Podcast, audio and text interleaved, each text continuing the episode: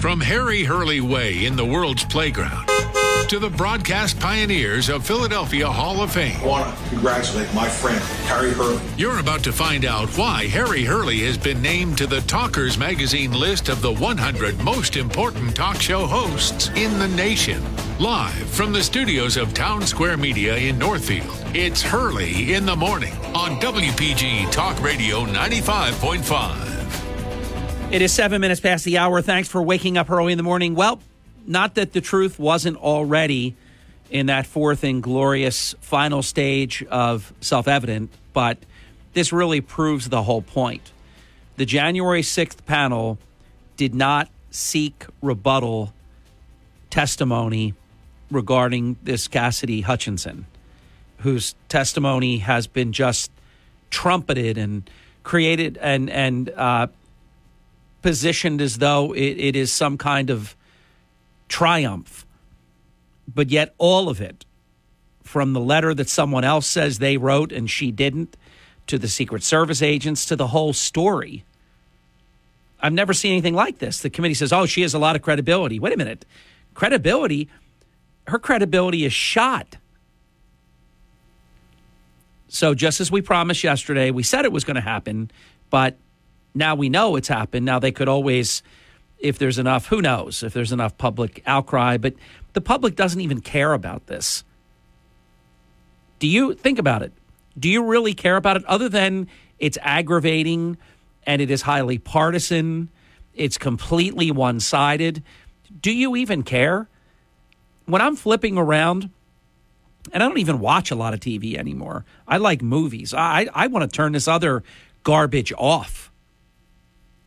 I keep telling people just stay here, stay close. We'll ride it through together. And we give you everything you need to know. And you figure out the rest without me. But this is just plain rotten. It's dishonest. This so called House Select Committee, which is completely illegitimate, they have yet to contact the United States Secret Service, who have already challenged Cassidy Hutchinson's testimony from Tuesday.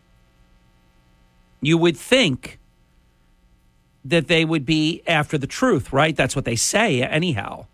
But you have Liz Cheney constantly lying. Now, remember, they're not under oath. All the witnesses are. But these committee members, they are free to lie, to twist, to exaggerate. Liz Cheney says something like President Trump waited 197 minutes not true. All, all of this is just provably false. But as of yesterday, late afternoon, unless when I went to, to sleep, bye bye last night, unless something happened that I'm not aware of, and I, I know it hasn't, as of late, late yesterday, no representative from the House January 6th panel had contacted the Secret Service about scheduling additional testimony. You mean to tell me they're going to let this stand? They're going to let this woman say these things and they're going to have awareness, knowledge that the Secret Service wants to refute it? Well, they need to refute it anyhow. And I understand that they're going to. So it doesn't matter. This January 6th, five minutes of fame committee of clowns. And keep in mind, it's all the same clowns from Russia collusion. It's just the latest hoax, freak show, scam. The problem is they have unlimited purse strings. They can harass people to no end, and they've done it. They, they don't care. They're, try, they're, they're ruining lives. It's just awful. I cannot wait. Liz Cheney is going to get dispatched in her Republican primary. I believe that's in August. Oh, I can't wait.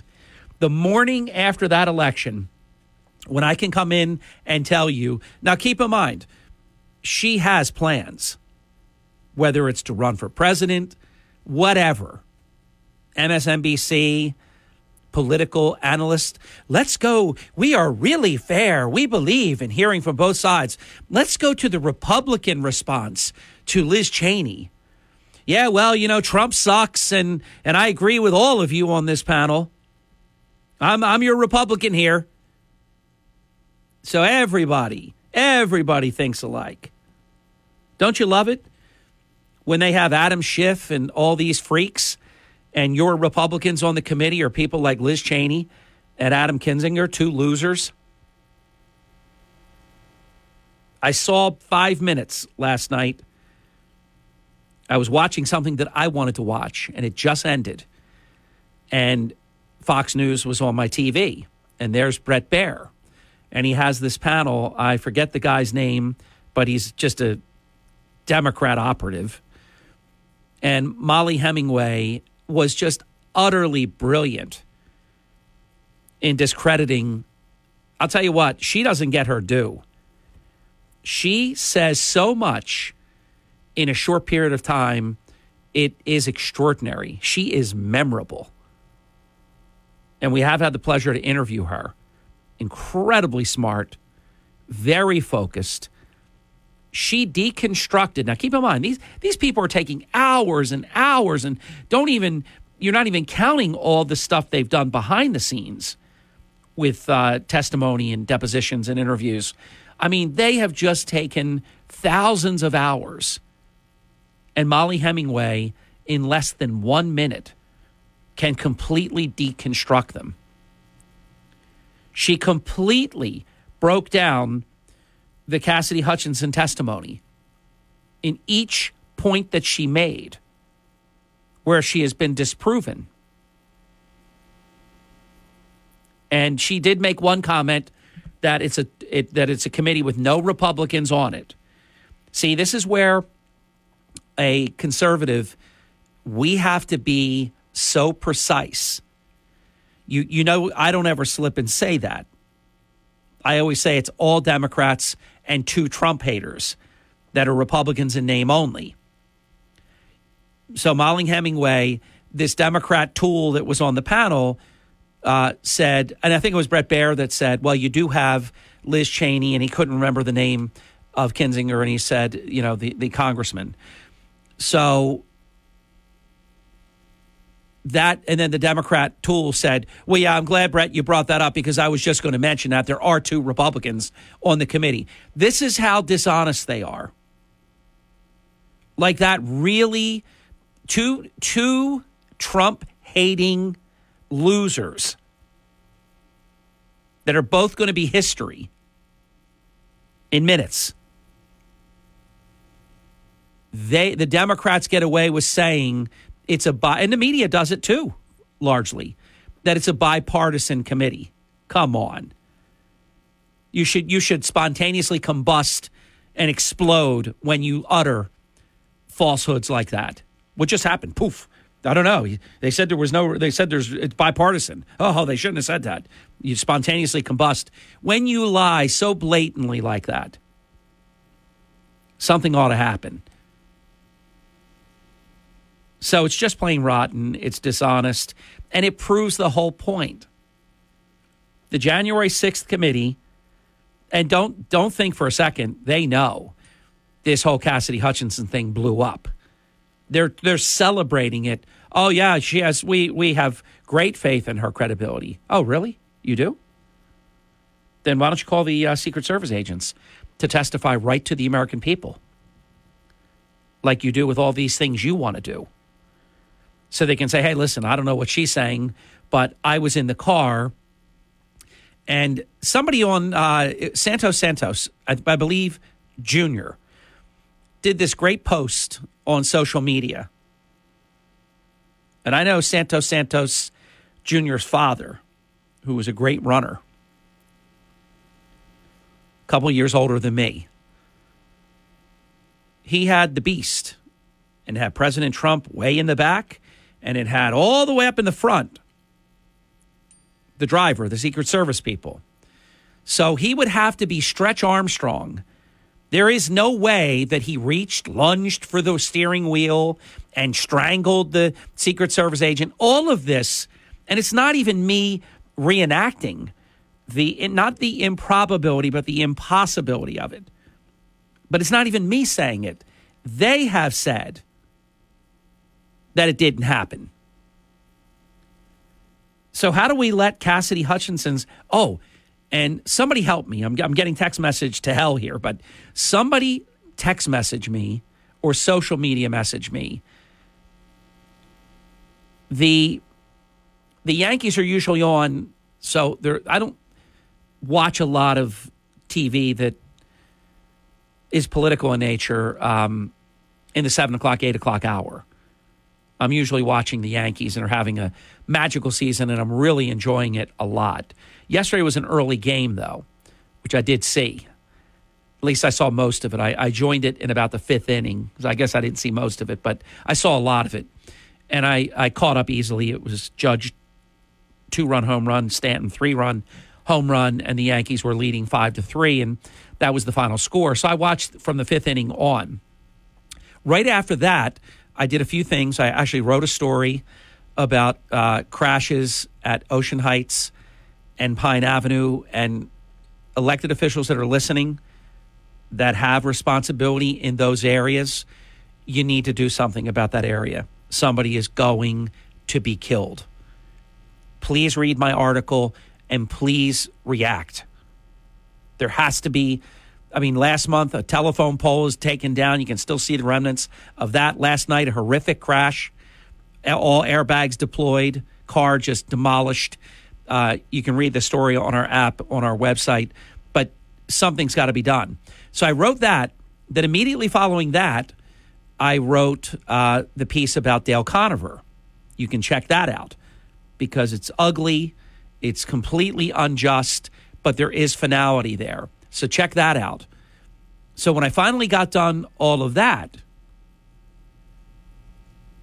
I picked up on something. This Cassidy Hutchinson had a phrase that she used, I mean, at least 10 times. And they think it's uh, like the perjury proof way of saying something like, but it wasn't these exact words Uh, what I was told or I was told, but it's a different phrase. It's very legalese. If nobody else knows it, I'll figure it out and I'll report back after the break, which I've got to go to right now because I'm a few minutes late. But everything she said was not unambiguous. It was 100% hearsay, and it was always coupled with this phrase to sort of cover because I think they knew none of it's true, but they want to make it look true. And they don't want the truth because they don't they don't go, "Hey, Secret Service, this lady just said that you got strangled. He went for the wheel. He's calling you guys mother effers. He's throwing plates. He's got spaghetti sauce out his nostrils, out his hiney, everything." And what do you have to say? No, no, they don't want to know what people that actually were there would say. Why would you want that when we can go to Cassidy Hutchinson, who is a nobody, a lower level nothing, and the media builds her up senior White House aide? Oh, really?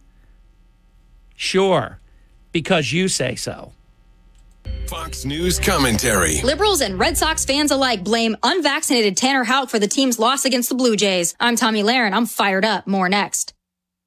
The Tunnel to Towers Foundation's 9 11 Never Forget mobile exhibit is a tribute to all who lost their lives on September 11, 2001, or from 9 11 related illnesses. This high tech 83 foot tractor trailer transforms into an 1,100 square foot exhibit, a tool to educate people about 9 11. Visit it in a city near you and join Tunnel to Towers on its mission to do good and never forget. Donate $11 a month at t2t.org. That's T, the number 2, t.org.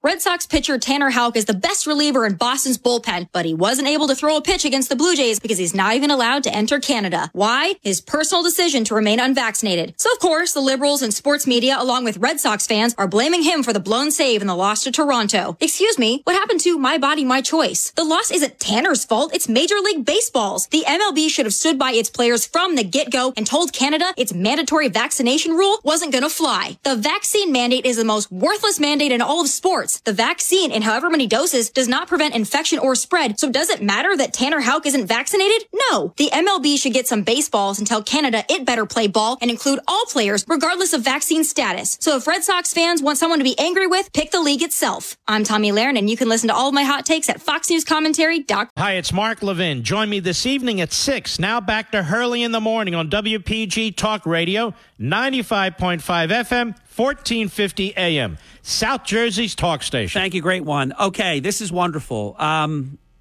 I asked for help, and at least 10 people wrote me. I'm a very blessed man, and I know it. Whenever I ask for help, you deliver. To be fair, nine of the 10 were knocking on the right door, but not quite correct. But I knew as soon as I saw it, it's one of those things, I don't know how your mind works, but even if I can't remember something, it's there and I just need to be jogged. If I see it or even sometimes see a part of it, one word or whatever, then I say, that's it. So to everybody that wrote me, the only person that was precisely correct, because this caught my attention, I thought, wow, who talks like that? This is very just weird.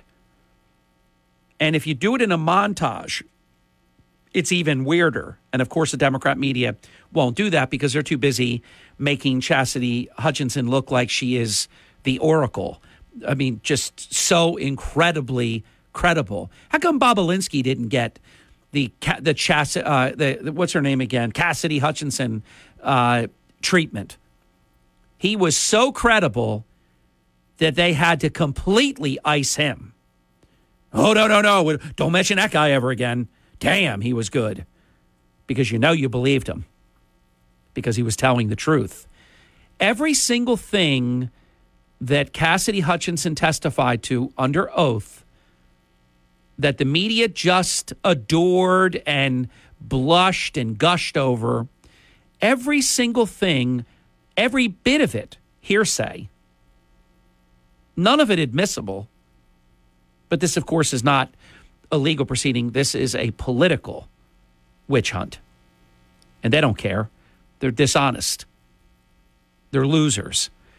So everything she said, this is like 10 different times, she said, I was told something to the effect of, those are the exact words. I was told something to the effect of. I was told something to the effect of that uh, President Trump lunged and tried to grab the steering wheel. I was I was told something to the effect of President Trump grabbed the now she didn't say the throat. She said the clavicle. Okay? That's hilarious. The clavicle. Hello, I I grab clavicles. That's what I do. I'm clavicle grabber. So she's just a joke. And if these people were not so Trump deranged, my brother sent me a funny um, photograph the other day, a meme, and y- you have to see it because radio is a theater of the mind. You have to see it, but it's um, the actor Chris uh, Chris Pratt from Jurassic Park fame, and he's done a lot of other movies too. He used to be a chubster, and then he got absolutely ripped. He's unrecognizable in his earlier um, acting days.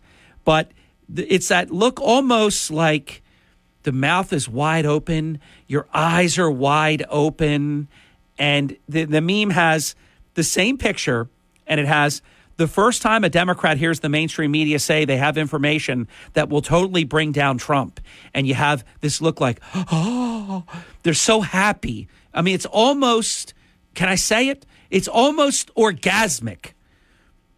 But then they have the same face, same wide open mouth, same wide open eyes.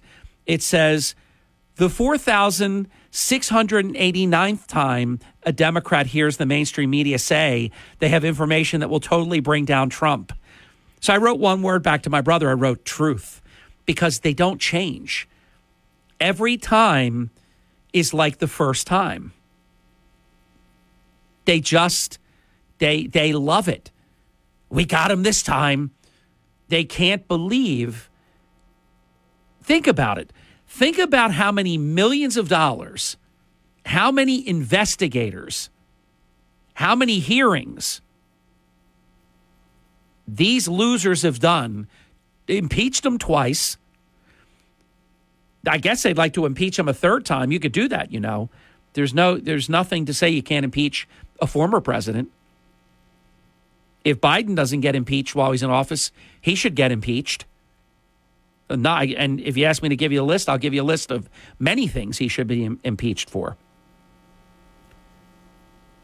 This is a terrible, terrible president.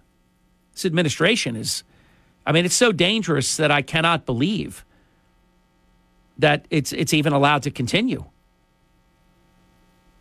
Even in Democrat polls, Biden is in the 30 some percentile, 35% approval in terms of uh, the world, where he was supposed to be this steady hand that was going to be just fantastic.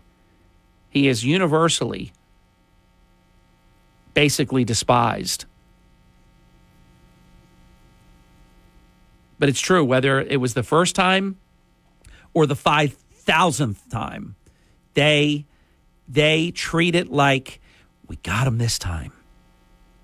You know, there's no media reports. Uh, the New York, um, what was it called? Um, they had like subpoenas and, oh, no, it was a contempt order. That's been lifted. They just, everything they do turns out to be nothing except take a lot of time, get a lot of headlines. Did you see the latest video of Hunter Biden talking? I think it was to a prostitute. At several levels, this this Hunter Biden is extremely disturbing. Number one, from the crack pipe to the gun to the hose to the uh, doing it with his sister in law.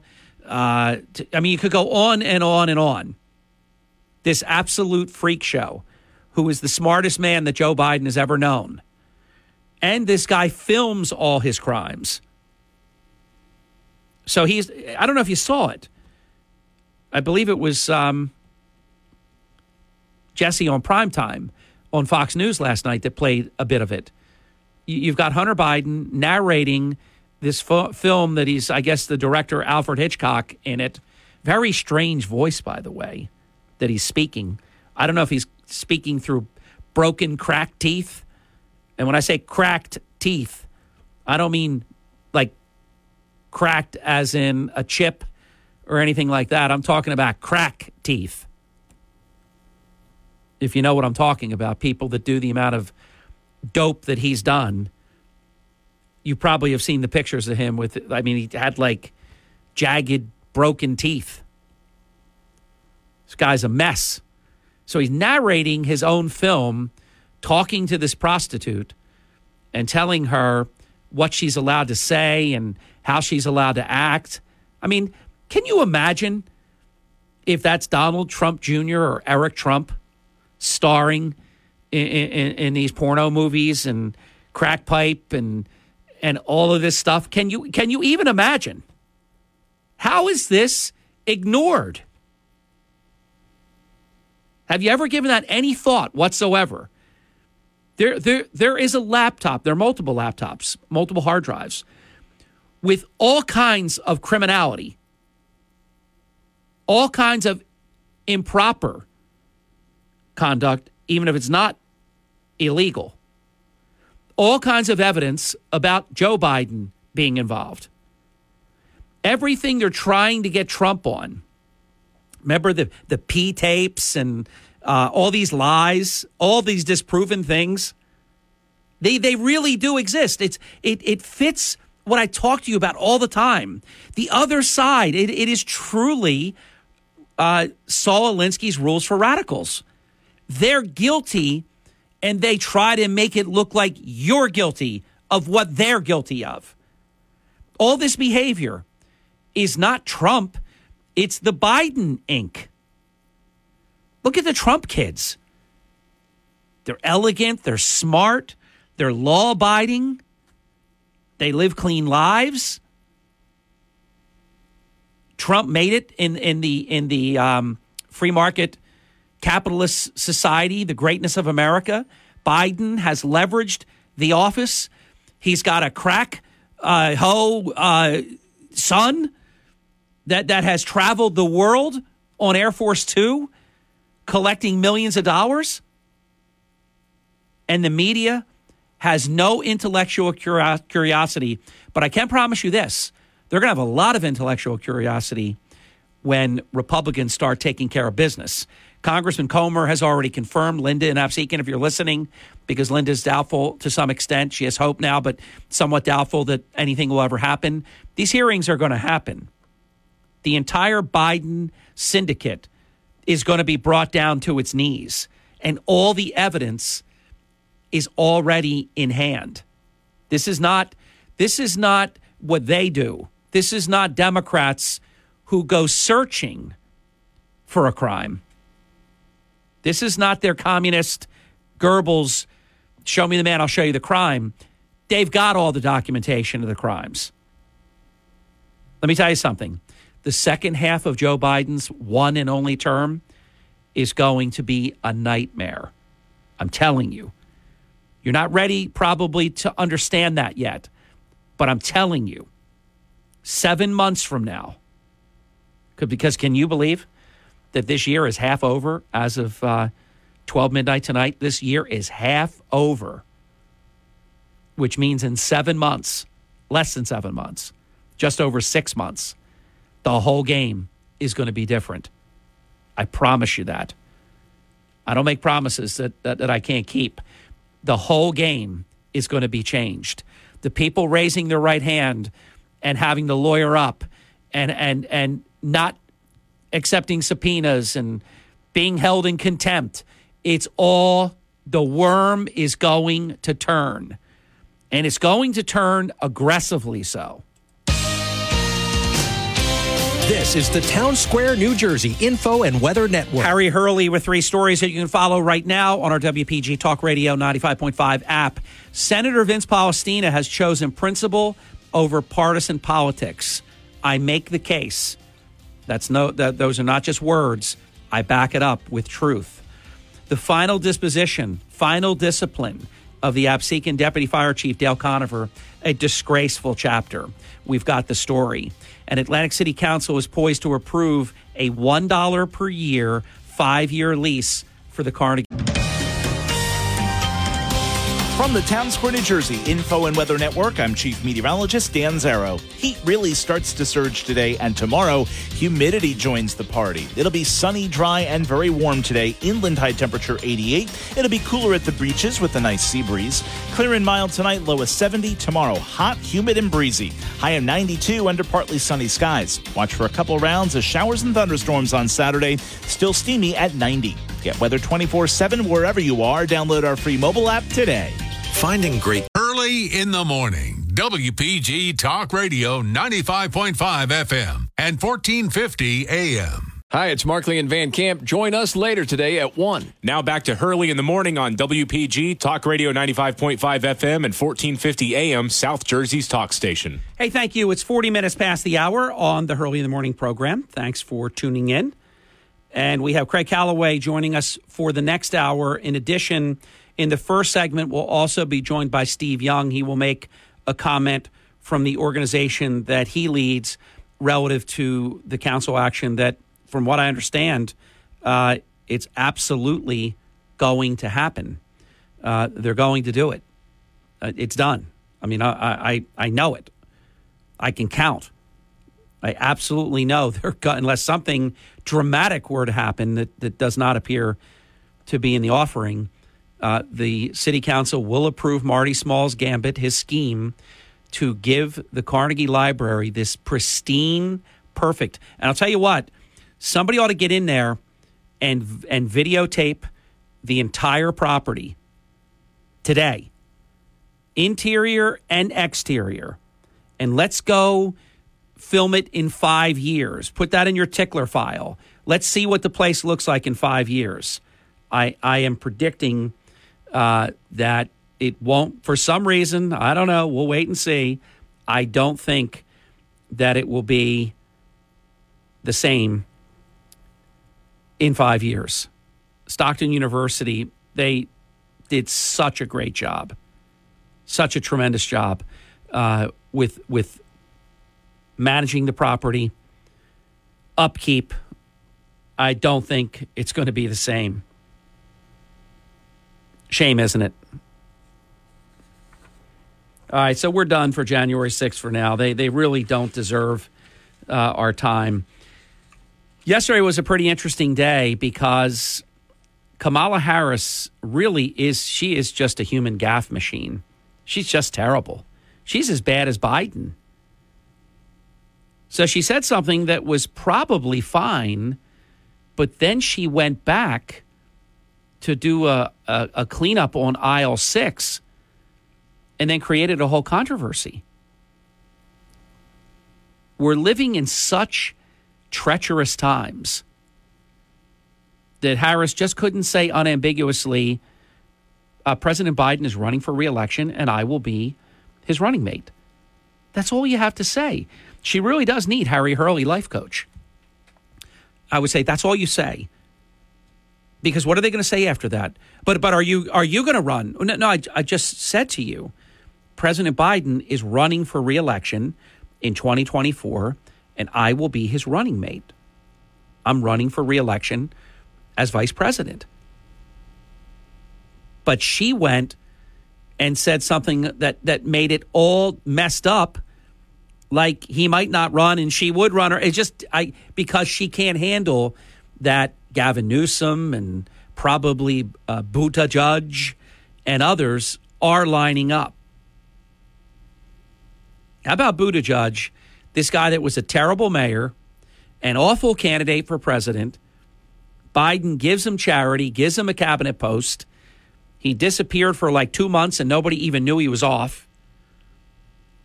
And this guy's on American apparatus flying and acting like he's a candidate for president. I mean, these people are just, they are just ridiculous.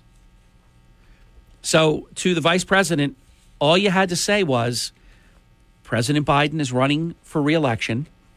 And I know he's not. The Democrats don't want him. Nobody wants him to run, which is driving him crazy. And now Democrats, even themselves, are coming out and saying it.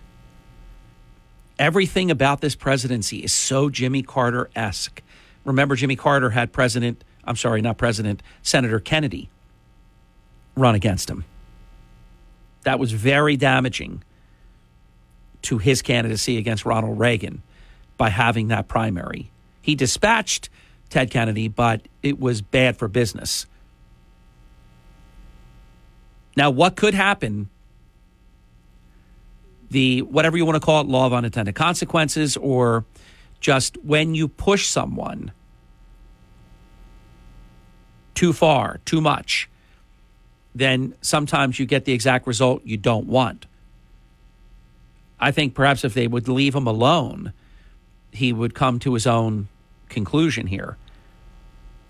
But when you're the president and you're a little more than a year and a half, not even, into your first term, and you've got people in your own party saying that you can't run, you shouldn't run, that will probably push him. Plus, I think he has a spouse that is incredibly ambitious. Isn't that a, a nice way to put it? So Biden may run. I want him to run. Now, look, that's at two levels. Let me let me let me break that. In fact, I'll break this down after the break. I I don't want him to run, but I don't mean that politically. I'll explain when we come back. I mean that compassionately, and I'll explain why why I both don't want him to run. Then, if you take out the um, human resource, compassionate aspect of it, why politically I would love him to run. I'll explain in just a few minutes. Thanks for waking up early in the morning. We'll be back. Don't go away. Craig Callaway uh, for the hour, Steve Young for the first segment, John Zarek at 8, and Joanne Daly who is now the reigning, defending champion of the world, my Michael Buffer, uh, Hurley in the Morning Charity Golf Open champion, Joanne Daly, lost a four way tiebreaker one year ago, and their foursome dominated. Nobody else was in the 50s. The defending champions actually shot a 63, still a great score. You're talking about a par 71. So they were still eight under, but they were a full five strokes back of the team that they tied last year but defeated on a tiebreaker. Joanne Daly. We'll talk real estate in today's final hour. And can you believe that that will head us in basically, because tomorrow begins it, into the July 4th weekend and that half the year is over? Whew. Told you it was going to go quick. As horrible as this Biden presidency has been, it's flying by. You would think. It sounds almost uh, counter to what you would expect because usually when something is just horrifically bad, you think of it as like a marathon, it just won't end. Looking at your watch and you can, it won't even click one second. What's going on here? It's like time is standing still. Not at all, flying by. This is Hurley in the morning. WPG Talk Radio 95.5 FM and 1450 AM. It's Hurley in the morning, anytime, anywhere on the WPG Talk Radio app. Harry Hurley on WPG Talk Radio 95.5. Thank you. 10 minutes before the top of the hour. So here's my rationale, and I think many of you will join with me on this. If we're just approaching this at a human level, decent level, nothing at all to do with politics or any of that slime. I don't want Joe Biden to run. I didn't want Joe Biden to run the first time. I, I, I am so clearly on the record saying that he lacks the mental acuity. The, the media knew it as well, but they hate Donald Trump so much, and the Democrats had such a weak field that they looked at the Biden resume, two term vice president. Remember, until Obama picked him to be his vice president, Joe Biden was a perennial loser. This is when he was he was always wrong, but he was much sharper. Now, I mean, it's not there. You you know you know what I'm saying. Did you see the one shot? Now, I don't know if you followed this, but while he was away and he's coming back tonight, so while he was on this uh, foreign policy tour, they shut him down for a whole day. He was not seen for an entire day. That that should just concern the dickens out of everybody. But the media again, they, they it's the Biden protection program. But did you see the one video that they had where Biden was he had that vacuous look, just completely vacant stare didn't know what was going on. He seems to turn in circles when he's in this confused state. You may remember when he finished speaking and he turned and did a full 360. So he spun in a circle and then he went to his right and he put his hand out because he, I'm telling you, if you know anything about what he's going through, hallucinations are part of it. I know this sounds like, God rest his soul, Art Bell, like crazy talk. You know, what are you going to talk about now? That Biden's an alien, that he sees aliens? Listen, I'm telling you the truth. I, I have a knack for studying things, typically being ahead of the curve. And it was so apparent to me that there was a mental acuity issue. And maybe you know what? Let me let me credit my daughter as well. My daughter is a what well, she's an infectious disease nurse manager now, and she cares for uh, hundreds of seniors, many, many that are dealing with acuity issues. I'm I'm very. I've been to the um, facilities that Lauren has worked at. I've been to some of the other facilities and I, and I, and I think we all can use the expression, even if I can't describe it, I know it when I see it. you know what I'm talking about. You know it's true. The national media knows it's true. And they have been so blatantly dishonest.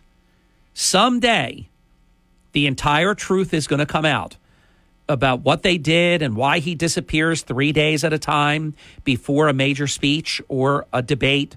I mean, come on. It's all there.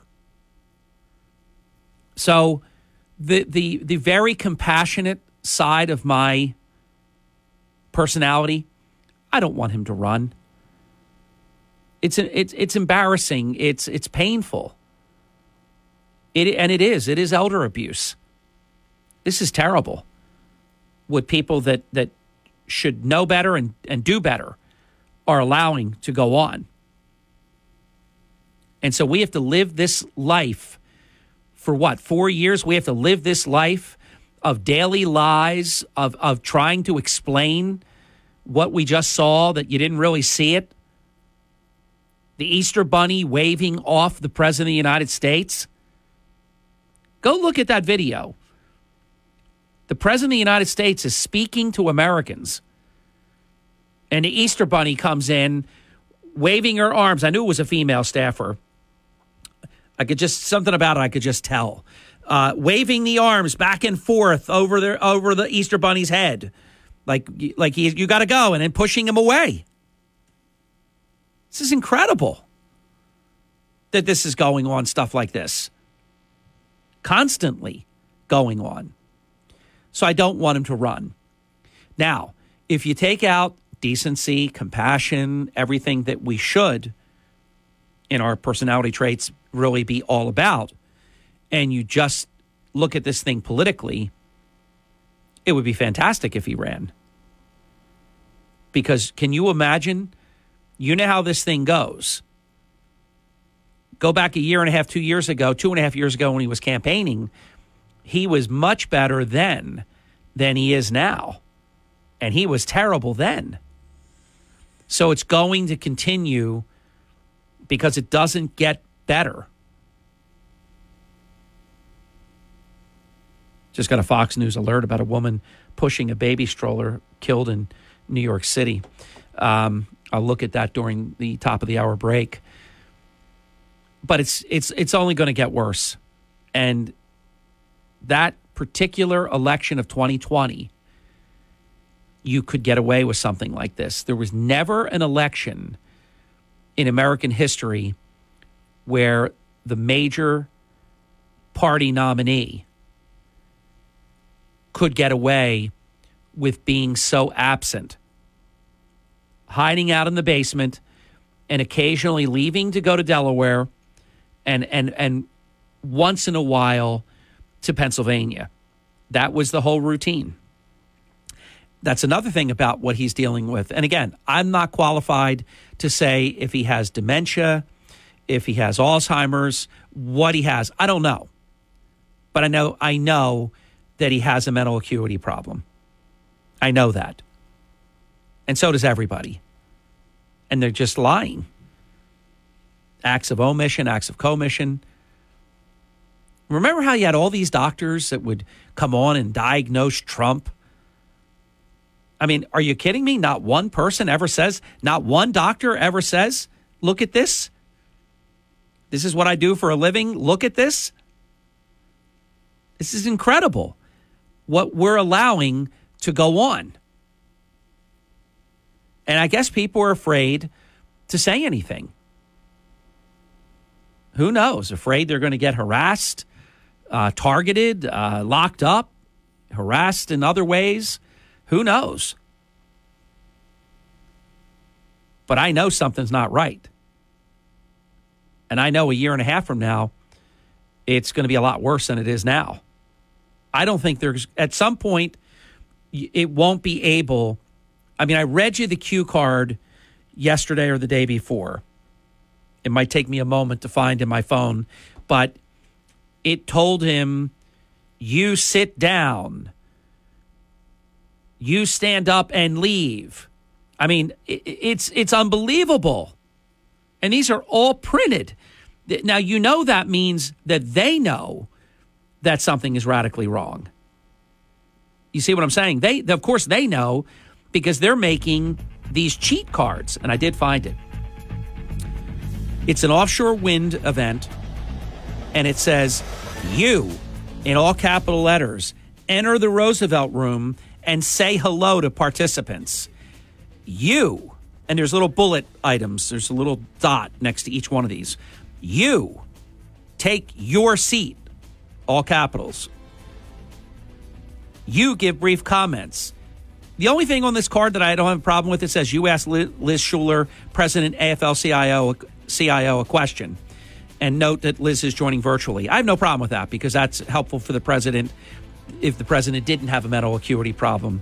Then it says you thank the participants and you depart. He needs a card to tell him what he's doing next. Do you remember the day he actually, in a press conference, was reading his answers because they were all in cahoots? WPGG Atlantic City, WENJ HD3 Millville, a town square media station. Everything you need to know in six minutes starts now. Craig Callaway. From Harry Hurley Way in the world's playground to the broadcast pioneers of Philadelphia Hall of Fame. I want to congratulate my friend, Harry Hurley. You're about to find out why Harry Hurley has been named to the Talkers Magazine list of the 100 most important talk show hosts in the nation. A beautiful thing. The studios of Town Square Media in Northfield. It's Hurley in the morning on WPG Talk Radio 95.5. It is six minutes past the hour. Thank you for waking up early in the morning. All right, in the first segment, we will be we will be joined by Craig Callaway, the former Atlantic City Council president, and by the National Action Network South Jersey chapter president Steve Young, and we're going to be talking about this Carnegie Library, or when Stockton took it over, it became the Carnegie Center uh, scheme, because we did a lot of work on this. You can check some of it out on the WPG Talk Radio 95.5 app, and also uh, on the. Um, uh, the website if you navigate through the WPGTalkRadio.com website. Either way, the content is there. We have learned, we have confirmed that the budget is on the agenda for tonight and it is going to pass. So Marty Small is getting everything he wants, including all these raises, including a forty guy just got a forty thousand dollar raise, and he's taking another forty five hundred. This is just unbelievable. What happened to people like Langford and Guardian who said, hey, you know, things are tough. I'm not taking a raise. This guy's got 40. This is the worst mayor in recent memory. And this guy's getting a 45,000, I think it's 200 or something. I'll look it up. But it's a little more than 4,500, his raise. $45,000 raise in less than two years. That's amazing and abusive to the taxpayers. So joining us now, Craig Callaway. He'll be with us for the full hour. Steve is going to be with us for the first segment. So we're going to give Steve a lot of opportunity to comment in this segment. Steve, welcome to you as well. Good morning, gentlemen. Good morning. Good morning. So let me pose the first question to Steve. Uh, and Craig, we'll have plenty of time during the hour for you to be heard on this and other matters that we're going to be talking about beyond just the um, Carnegie Center scheme. I, I am big time opposed to this, and I and I'm not of the camp that because it's Marty Small's idea that I'm automatically opposed to it. I don't. You you both know me. I don't play like that. This building is pristine. It is multi-million dollars in value. There could be such, I believe, an elegant um, purpose that actually, who knows, could become a revenue stream if they got creative or be used for some city purpose. Uh, but to give someone this building, this pristine building that was uh, bequeathed by the late, great, iconic Andrew Carnegie, to just give this away for a dollar a year for five day for five years, I think it's disgraceful. Now, Steve Young, I'm not asking you to join with with my um, highly critical comment because in our interview you you have been very measured and very professional in your comments but we have learned we have confirmed this item is on the agenda. There was some confusion yesterday as to whether this was even going to be on the agenda. It is on the agenda and it has the votes to pass and it is going to pass tonight. Steve Young, your comment about this. Yeah, first I want, want to say I'm putting all titles to the side. I'm calling as a, a resident of Atlantic City and someone that's been on the front line when it comes to um, a woman and children and protecting our community and, and talking truth to power. Uh, so I just want to, want to say that, you know, this is uh, something that uh, we, we've been trying to, the community uh, has been trying to get some answers to. What is actually going on? And we've, we've received uh, some, some serious allegations when it comes to this issue. And it's almost like a conspiracy theory. So we we we definitely want to make the community let the community be aware of what we know. Because and, and Steve, I think this is a really good point because the only people that really know are who they want to know. Uh, I know Craig Callaway is very well aware of this. There are photos of meetings that took place uh, in the past. This this this thing has been in the works uh, for a while now, and promises were made. I've spoken to some people off the record that are voting a certain way tonight because they gave their word that they're going to vote that way. I don't believe they want to vote that way now that this is played out. Interestingly, Steve, even you come into play because some of these promises were made at the time of all that other controversy that was going on when you were voted off your board and chairman uh, position. You actually you were the beginning of this small strategy of taking out whoever they want to take out. They took you out. They take Devlin out. They took Warren Massey out. I mean, they. Um, I. It's it's like it's a dictatorship. You, you don't need to know. You want to know, and other people want to know, but you don't need to know. In their world, the only people that need to know are who they want to know. And, and, and, and, this goes all the way up from the governor's office on down. And and this is uh, because CRDA uh, gave uh, the, this uh, Reverend Botley uh, and, and his group over seven hundred and eighty thousand dollars. So why did uh, and the grant? So how why did they have to? he come in here and, and, and getting something for a dollar, and other organizations has been here for years on the front line and, and, and actually doing things in the community. So, uh, uh, and, and, and, you know, is this uh, uh money to keep quiet and, and hush money or, or, or to quiet other people down? Uh, this is how the system uh, people. retaliation, threats, uh, uh, trying to get rid of people because they they're going to ex- they exposing what the corruption and, and, and hypocrisy of not being fair and equal. It's about being fair and equal right now. This is not a, a, a, a good opportunity for everybody. Yeah, I'm a big fan of.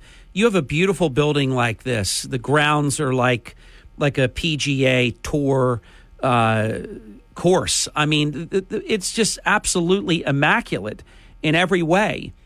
I believe that should have a best use purpose. And I don't know what the purpose is even going to be. Craig, what are your thoughts about this?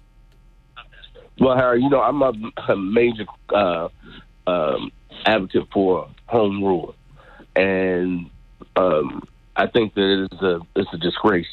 The Carnegie uh, family, Andrew Carnegie, that that beautiful piece of property on uh, Martin Luther King and Pacific Avenue was given to the people of Atlantic City. True, and exclusively, it didn't. It said it was it's for the people of Atlantic City and the purposes as uh, uh, uh, for that library as it was was to serve the people of Atlantic City, and and and with with no exception, and there's no way that um, the people you know people from Newark should have our library, our beautiful building, for five years, not even for five seconds. They shouldn't have it. This five years for five dollars. Yeah, yes, it's, a, it's a, that's a disgrace, Harry. Um, well, while they while they pay five hundred thousand a year, it's even a little more than five hundred thousand a year to rent Board of Education space. How crazy is all this? It is. It is. It is outrageous, Harry, and and and it's not because you know my dislike uh, for Marty. I wouldn't care who the mayor was. If anyone uh, any mayor proposed to give this away for a dollar uh, a year for five years for um, someone from Newark um, to come here and, and, and, and, and do this when we have local talent. By the way, what what is this going to be? Do, does anybody on this call know what this is going to be? I've heard of this individual. What is this building going to be used for? That's a good question. From our, our, from our and, and we've been trying to find out that out. Uh, we've been requesting meetings, uh, no meetings at all. Uh, instead, uh, this uh, this person has been coming down here, meeting with the council uh, vice president and, and the president of the NAACP, Kaleem Shabazz, uh, Reverend Days through Lit. They started another NAN chapter to call Atlantic City just to go around me now. They've been meeting with the mayor, uh, Jingoli from Hard Rock. I mean, this is very deep. How do you go around the people uh, and, and have these meetings and, and don't have the people that, that's using the brand name of NAN? And, and that's what's very serious about this. Now, let me ask you this: Will Will Reverend Sharpton allow you to be usurped like this? How's that going to play? That's a good question, and uh, uh, you know, time time will tell. And, and, and, and what we're saying is that you know it's about right and transparency. Why would you go around chapter members? Not because the chapter chapter members are saying this. The, the, the irony, though, and you know I like him, but boy, he, he makes it tough sometimes. Uh, we go way back, and I know all three, all of us can say that. Uh, Steve and Craig and myself. Kaleem Shabazz is so conflicted these days. He really should stop being the um, I forget if it's president or chairman of the Atlantic City chapter of the NAACP because he's just conflicted all over the place. Uh, and there was an issue not long ago where I brought this up as well. I think it comes up again here because he's going to vote yes tonight. I guarantee you. He is voting yes tonight on this application. This is before really anybody knows about it. If they're a reader of mine, then they read yesterday our breaking news on this topic about the fact that it will be on the agenda and that the votes are there to pass it. The, most people, many people, will find out after it's already done. That's not the way you do business. That's correct. Well, that's the way they've been doing it, and it's almost like uh, you know, just stay quiet and, and, just put it up, put it up there. Uh, we we're not going to have nobody say anything. They have this new chapter. They said this guy Ambrose Gray that goes to Second Baptist Church is the new president of Atlantic City chapter of, of NAN.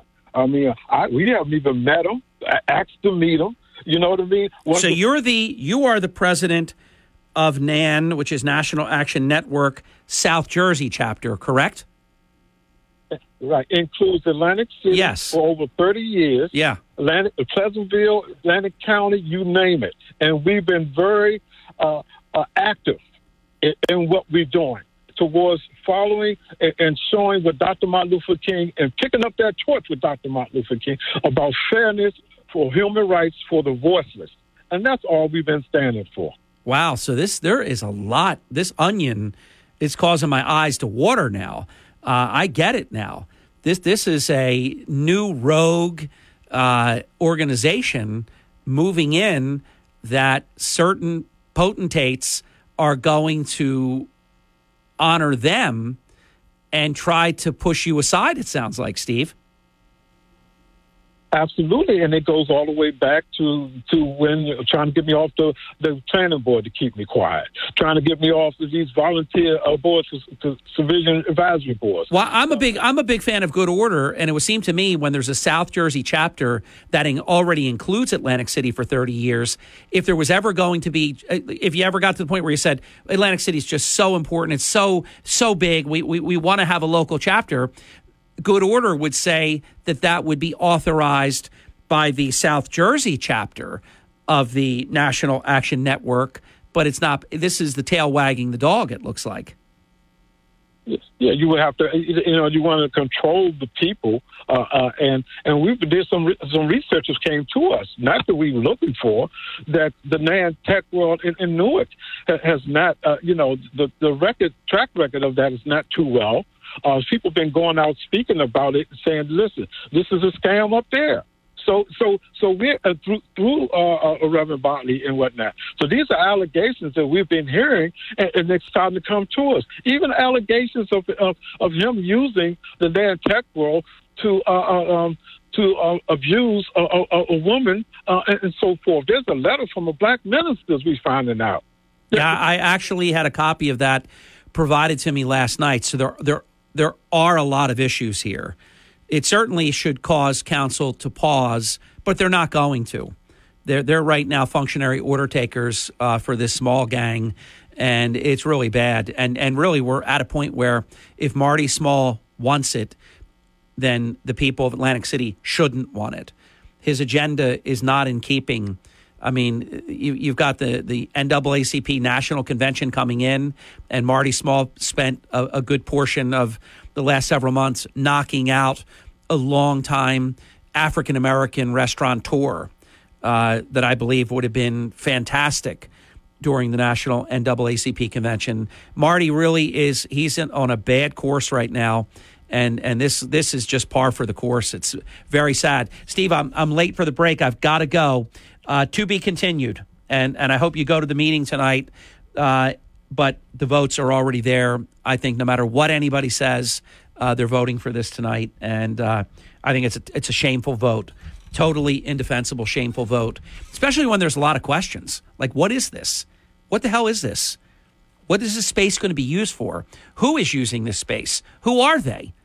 And let's look at who these folks are and, and put a little scrutiny to this thing before you hand over a multi million dollar, pristine, elegant legacy building uh, to, to somebody from Newark that either nobody knows or what everybody has heard isn't very positive.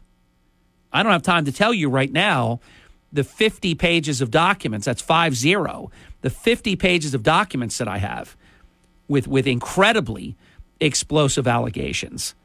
Council should not vote tonight on this. This, this item should be tabled till, till everybody learns what's going on here. Craig will give you an opportunity to comment, and then we'll cover additional ground as well as we continue. Here's my friend, Sean Hannity. Turn up your radio. Here's the Sean Hannity Morning Minute.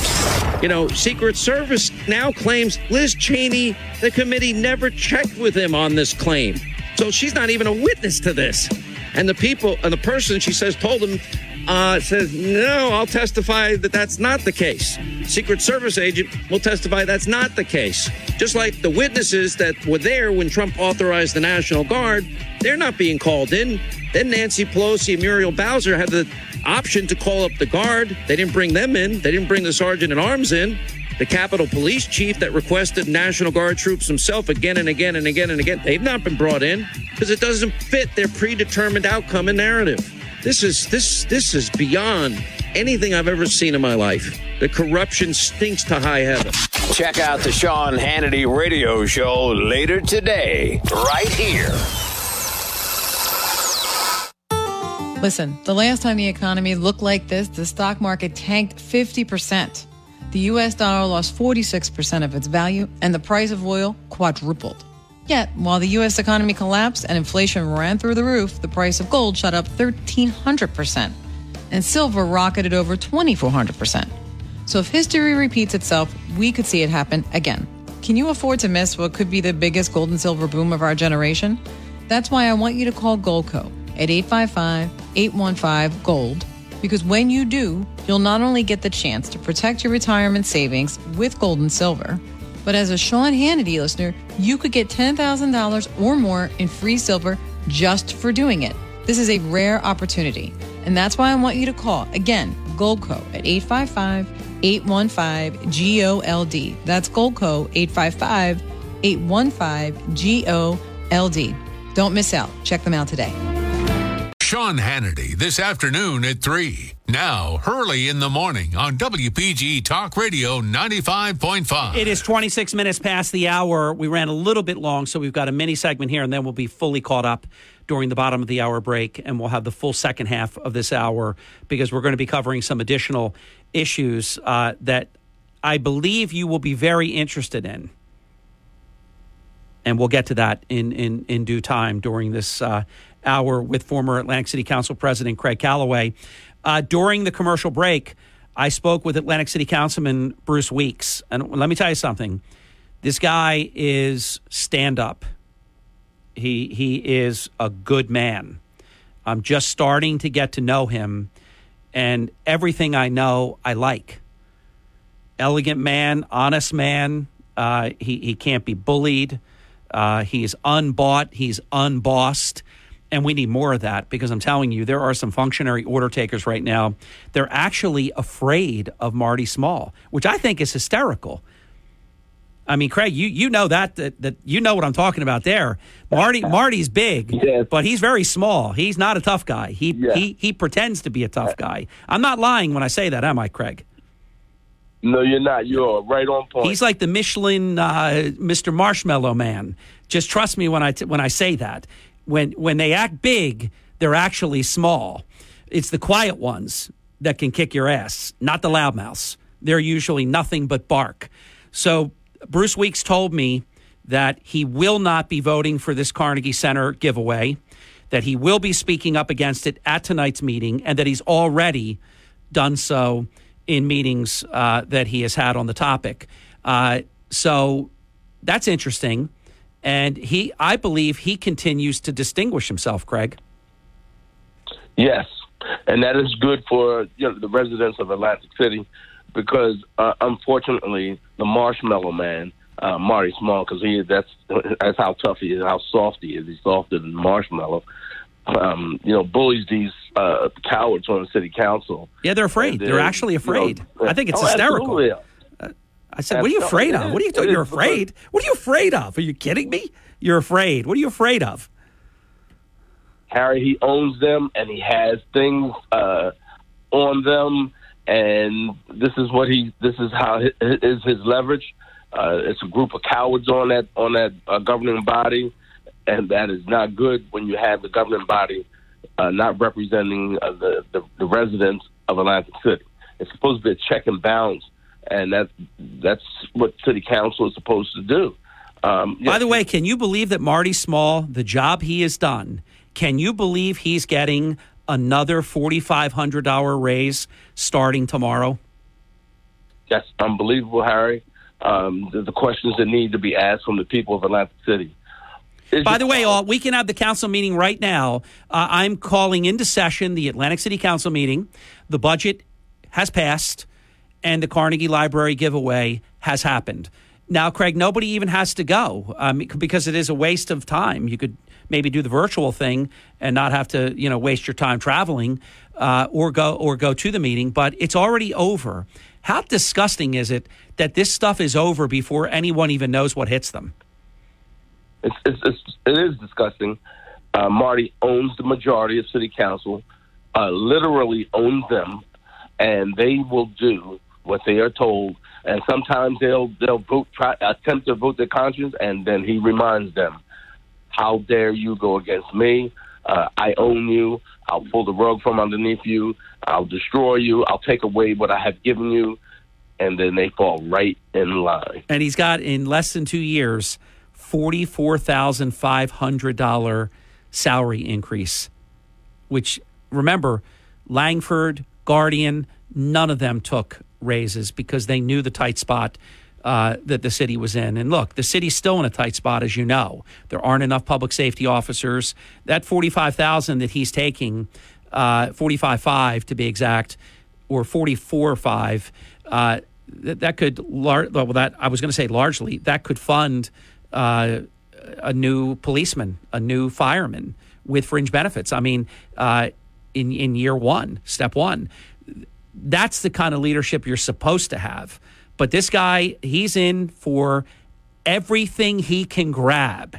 He goes for. unbelievable, Harry. And but the chickens will come home to roost. It's not going to. This this thing will not stand. It cannot stand. It's going to eventually. It's going to burst. Craig, much more after the break. It's 31 minutes past the hour with former Atlantic City Councilman Craig, uh, Councilman and former Council President Craig Callaway. I am Hurley in the morning. We'll be right back. Uh, what we're going to be talking about next, listen closely, because other than my reporting, th- no one has covered this issue. No one else has covered it. Not one drop of ink has been been spent on the story. No digital uh, no on air, no coverage whatsoever. News blackout. I think Craig knows what I'm talking about. You will all know what we're talking about next. This is the Town Square, New Jersey Info and Weather Network. It's 31 minutes past the hour. I'm Harry Hurley with three stories that you can follow right now on our WPG Talk Radio 95.5 app. Senator Vince Polistina has chosen principle over partisan politics. I have the story. Check it out. It's all truth. Final disposition, final discipline meted to the Absecon Deputy Fire Chief Dale Conover, a disgraceful handling of the situation. And Atlantic City Council is poised to approve the budget and a $1 per year, five year giveaway tonight.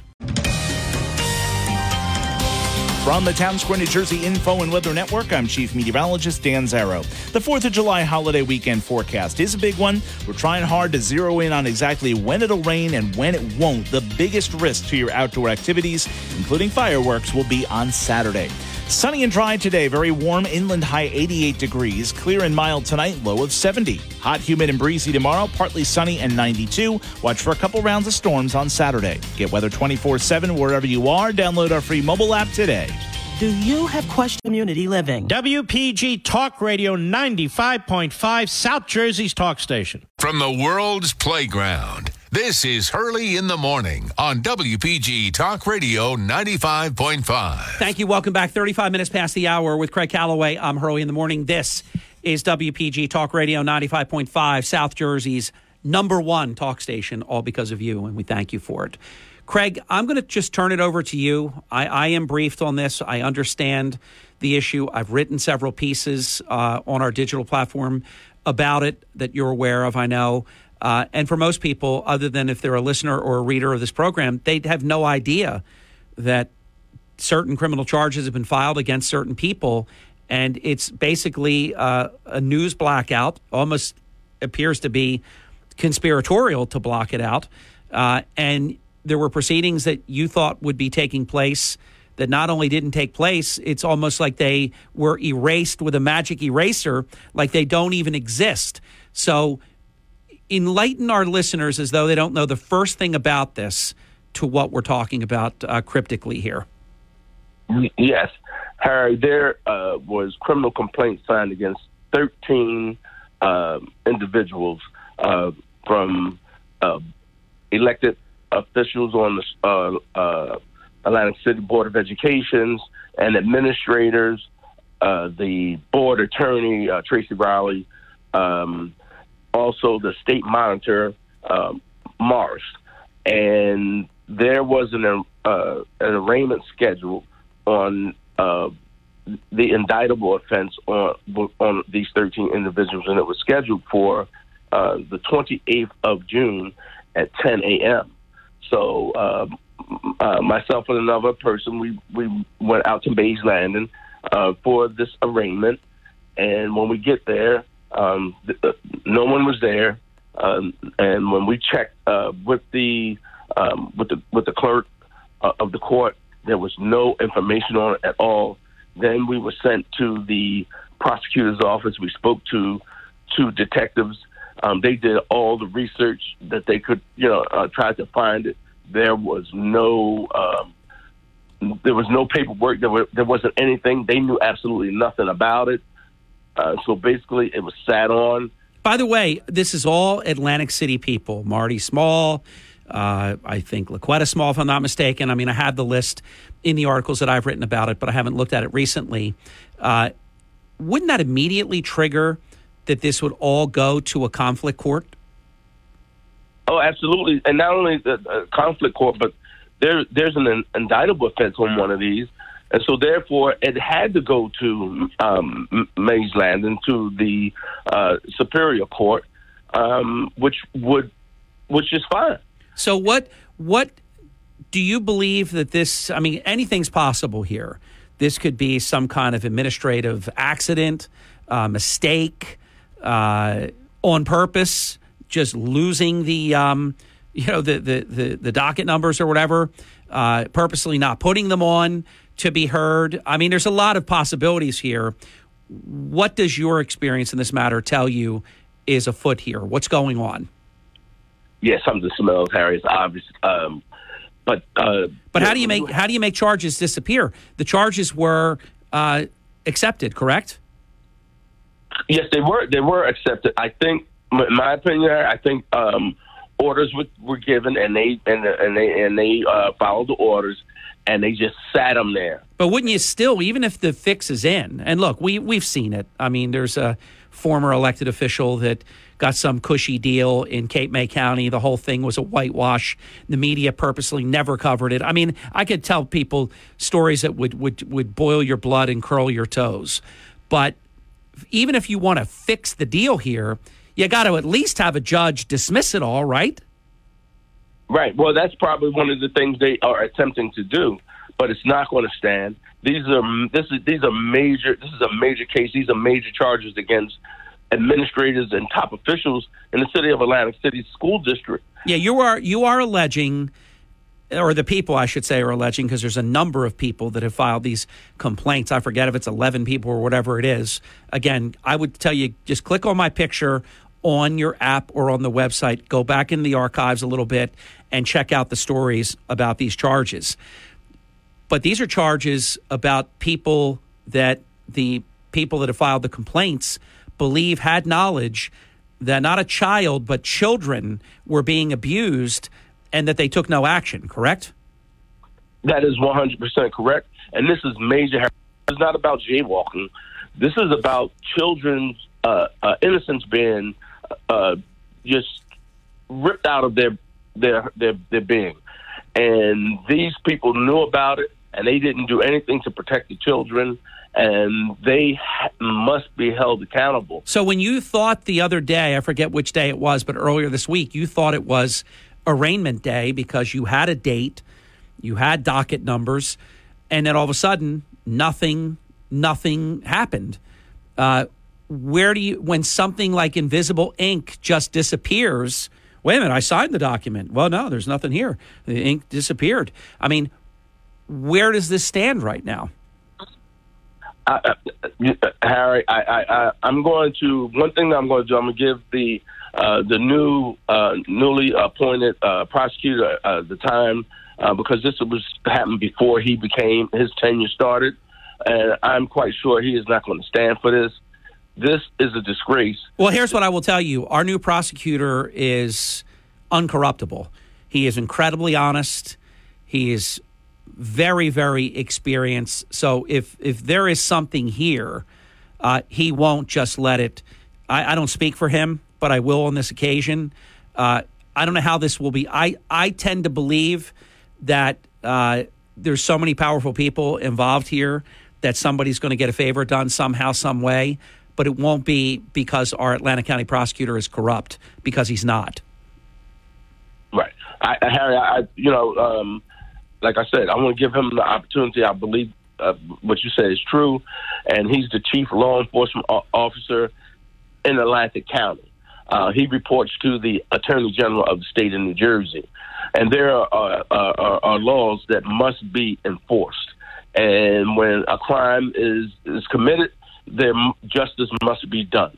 And this is what we are attempting to do to have justice for the children and the citizens of Atlantic City and we want accountability, and this is why we filed these charges um, against these people on behalf of the children of Atlantic City, on behalf of the children of Atlantic County, because as a result of them not um, taking care of this and reporting this, this mm, this monster was allowed to um, take his uh, his hone his skills all across Atlantic County and harm other children all across Atlantic County. So they let this animal loose uh, turned him loose and, and, and, let him go on all throughout Atlantic County and have his way uh, with, with, other children. Craig, we're taking a brief time out, then we'll be uninterrupted until the top of the hour.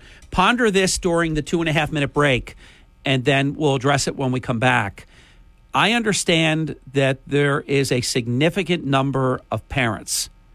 If I'm not mistaken, and, and I haven't looked at my notes in probably a couple of weeks on this, um, that something like 11 different moms are poised to step forward and present allegations.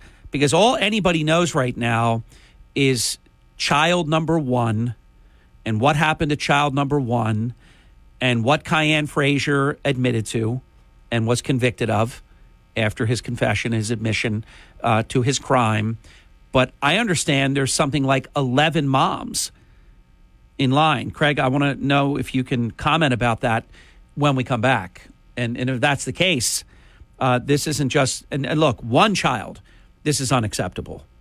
And where this happened and who this person is aligned with and related to and what they knew and when they knew it and statements I've been told they have made. I mean, this is so bad.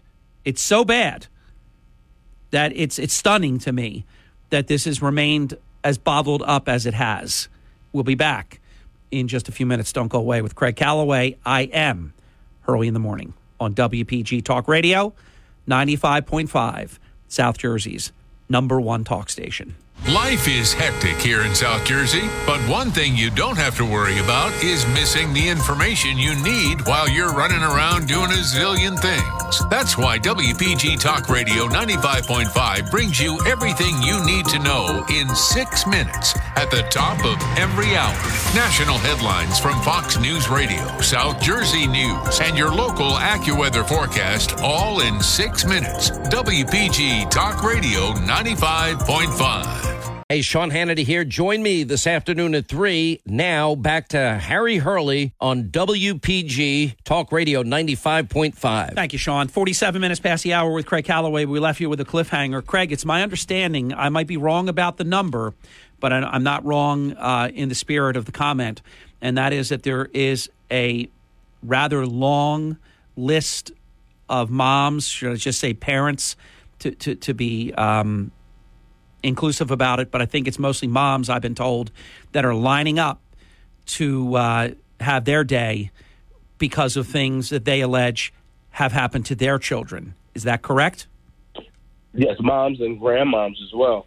And Harry, and this is what they are trying to do. They're trying to frustrate the people. People already think that you know every, uh, this thing is just going to be swept under the rug, and then and when you know this incident just took place, um, where the arraignment uh, didn't happen and the charges were, went up in the cloud somewhere in Atlantic City. Um, you know that that is something that um, frustrates people and, and deters them from wanting to um, uh, hold these people accountable. Right, because they feel like, oh my God, the system's just rigged. I mean, even when you get charges filed, they make them disappear. By the way, when you thought that the other day there would be the arraignment and it didn't take place, and not only it wasn't like it just got postponed or it's getting moved to a conflict court, you know, something that would be transparent in nature, acknowledging that these charges were filed and that they're real and that they exist. Just nothing happened, like like like ether. It just disappeared into the into the Nether, Netherlands. Uh, did anybody say, "Hey, you're right. You got a docket number there. There, there was something scheduled"? Uh, is anybody owning this? Harry, no, because the prosecutor's office uh, in Mays Landing in the county, they they never got the complaint. They never got them. They never, the, the Atlantic City never sent it over to them. There was no record of it. Was anything this the the, the case number? Um, so are they going to go get it? Yeah, they're going to get because now they have they actually have the um, the case number. The, pro- the, prosecutor's office has the case number because so so so for right now, I get it now. These charges were filed locally because that's what you're supposed to do. Then, because of one of the charges, it becomes a matter that has to, that ris- rises to the level of the superior court. So it's no longer something that's going to be uh, taken care of at the municipal level, but the charges are filed at the municipal level. They, the, the city of Atlantic City, never sent it to the Atlanta County Prosecutor's Office. That's correct. Okay, I get it now. Exactly what it is. So they were, I guess, thinking, well, oh, we'll just kick the can. These people aren't going to go away. They know who's involved here, so they know they can't get away with it, but they can push it, you know, a little further down the road. I don't think they thought they were going to get away with this forever. Hey, ha ha ha! We'll take your complaint and then we'll just sit on it forever. It's in a file cabinet. You know, maybe we'll lose it even. So you do believe that this will um, this will be taken up in the way that it's supposed to? Yes, I do, Harry, and I, I, I would hope that um, the prosecutor just takes jurisdiction because they can. Um, even even on the municipal charges, they are, they can they can um, have one of the um, superior court judges can sit on that. At, you know, even on the municipal, they have they have the power, they have the jurisdiction uh, to, to you know to do it. Uh, and I, I would really hope that they would do that because it is just it's just too corrupt. I'm I'm just concerned about any even conflict judge um, to to hear because these uh, conflict judges are you know they they they have contracts with the city of Atlantic City, and there was a case the other case when when, when Marty Small threatened uh, my life and um, and he um, he assaulted Dion Garland. The case was dismissed, and we never were notified uh, there was no hearing. Wow. Uh, Judge Franklin Roy from Pleasantville just dismissed the, the, the, case, and that was the end of the story. There was there was, there was nothing, nothing. So I'm concerned again that um, that you know it is major corruption uh, uh um, in, in, in these municipal with these municipal court judges. How Uh, how many how many children would you say? I don't I don't expect you to know the exact number, but maybe a, a, roundabout guesstimate. How many ch- how many local children have been sexually abused in the manner that child number one was abused? Right, I, I, I- I would say it's in in uh, double digits, Harry. Wow, it's in double digits. That I that I know of, and there are uh, a lot of uh, parents of children who also um, want to know because he had contact with a lot of children uh, with his uh, a job with DCP&P as well as a, a substitute teacher at Pennsylvania Avenue School under the administration of La'Quetta Small. Hmm. It's outrageous. At every turn, And I mean, they're they're just at every window. You go to the next window, they're at that window. Then you want to go to the complaint department, and they roll up the window, and it's them again. I mean, it's like it's like a monster movie. I never going. We are never going to quit. We're going until there is justice for the uh, for the children and the citizens of Atlantic City, Atlantic County. We're not going to stop what this monster did, and he was allowed to do to our children. Is unacceptable, and we are not. We're going to pursue this as long as I know I will be involved. As long as I have breath in my body, I will not allow this to go uh, unaccountable. I'll tell you, this is going to cost the Atlantic City Board of Education, which means the taxpayers, and I guess some of it may extend even further to, to the city side of things because of you know the obvious associations here. Uh, this is going to be very expensive. Not to mention that's financial, and and that's a shame, and and all that, but it's priceless. The children who have had their innocence stolen. Yeah, and Harry, Th- think how messed up they're going to be for the rest of their lives. They might not be able to have normal relationships because they've been been damaged. This is this is very serious, and any adults that are a part of this conspiracy to mitigate, to cover up, to squash anyone that's trying to come forward to seek justice, they they they, they should burn in hell. Yes, yes, Harry, I agree. And uh, unfortunately, as you was talking about, money is not going to cure what happened to these children. Um, yes, you know, it, we want justice, but it's not. It's not about money. We want these individuals held accountable because you know these child victims, um, and, and there will be probably some that will become uh, perpetrators themselves because they didn't get the counseling, they didn't get the help Yeah. uh, to you know try to, to uh, you know mitigate. Craig, why is this system that has so many checks and balances? I mean, for example, how did Kayan Frazier ever get from you know having to leave the Atlantic City Board of Education from his substitute teaching uh, duties to to then have a state job where he would have, have access to um, to children with disabilities? Even uh, it's it's unbelievable. So many people failed the children and their families here. Yes, it's it's, it's how can you imagine what's going on? You know, says uh, uh, children um, uh, having problems with parents uh, across uh, Atlantic County, and you had a, a transporter who was transporting your children from point A to point B, and the transporter is Kayan Frazier, who had, um, you know, time by himself with children for hours. Can you imagine how what the what the parents are going through to find out that oh my God, this this guy had access to my child, my children, and that's exactly what took place. And no one has, uh, uh, you know, responded to to the parents who have attempted to find out what was going on over years now. No response from DCP&P, from the Attorney General's office, from the governor's office. Absolutely, they have just act like this has never existed. So they're protecting they're protecting certain Absolutely. people, right? They're protecting themselves.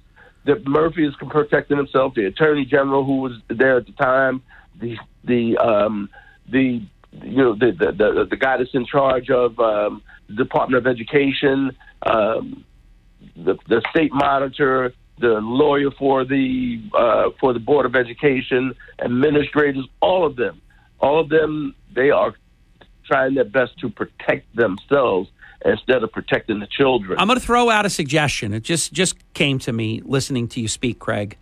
I believe if it's 11 moms slash grandmoms, I believe they should all get together, class action. They should get a very high powered attorney, probably not from this area because there's a, no no offense, but you know there's a lot of people that want to do work and and it's not good to take a case like this.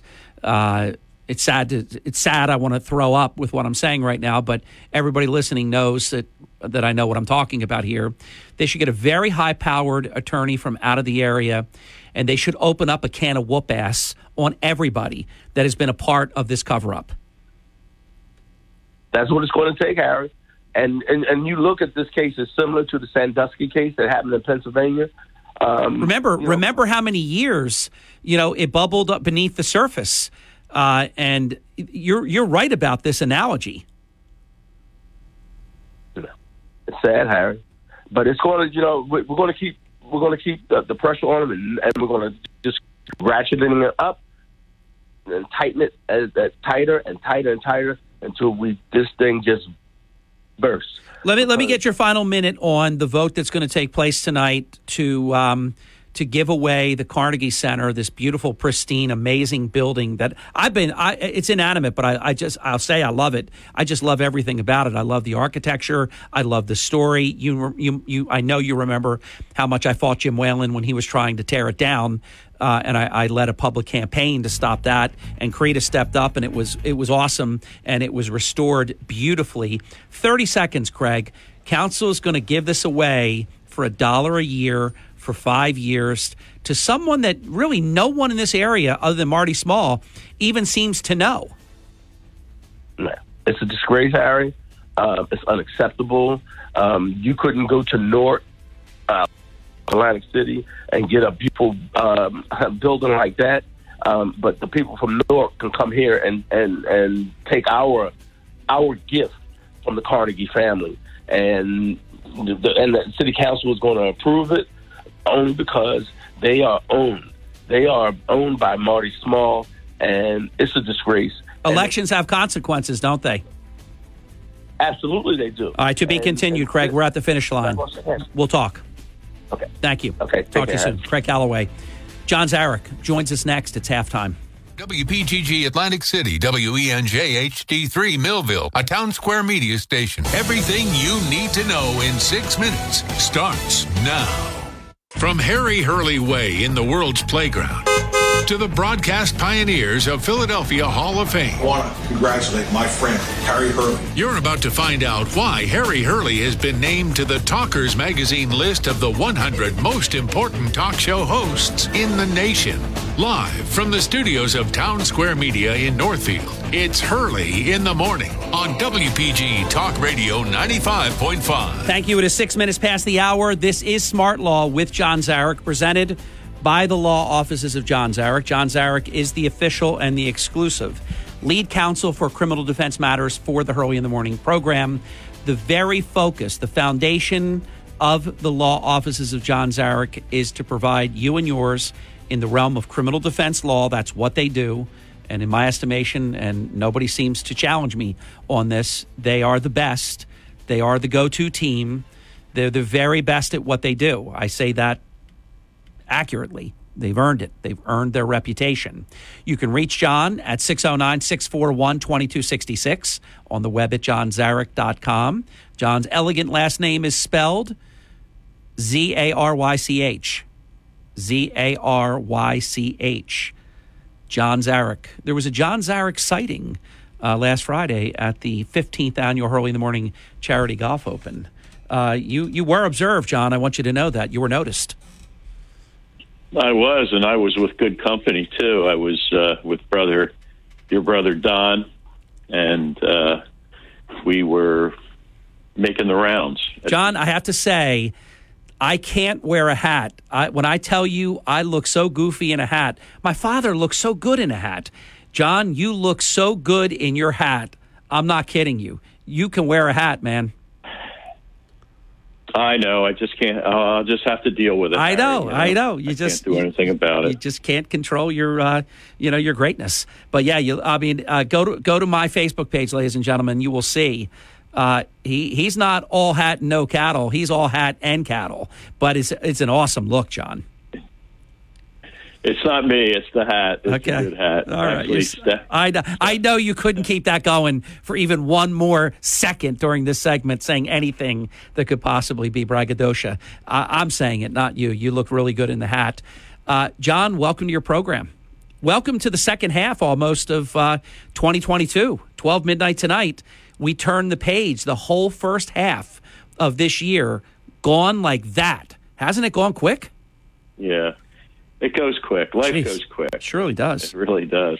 So, actually, on the hat, uh, Stephanie uh, bought that hat for me in uh, a real cowboy store. You know, like like around here, we have some cowboy stores, but we don't really have cowboys. But we were out in Denver, and uh, for a uh, National Association of Criminal Defense Lawyers seminar, I'm a member of that, and pretty active in that, and I uh, I really really enjoy uh, being together with uh, colleagues who who do the work that I do because you know when you're when you're sometimes you can feel a bit isolated and um, you feel like you're just one of the few doing um, doing what you're doing and and doing it the way you're doing it. But but um, that's a really serious crew so it's good to uh, you have the same experience when you go to when you go to New York to um, the Talkers Top Talkers 100 convention. Yep. Um, and you're around lots of people that uh, that are doing what you're doing and and doing it the way you're doing it, and it's so uh, it's so good, so satisfying. So we were uh, we try to go to those uh, events, and it's good to go to another city too to to just get out of the same atmosphere you're in and give you a new perspective and and to talk to people. And the one thing you find out is, uh, you know, not there. There's a lot of stuff to be known in criminal defense, but there's also a ton of stuff that's unknown. You know that that no one can know everything, and uh, it's it's not the application of what you know that counts. It's it's really how you fill in the blanks of in the areas that you don't know. You know how you become creative.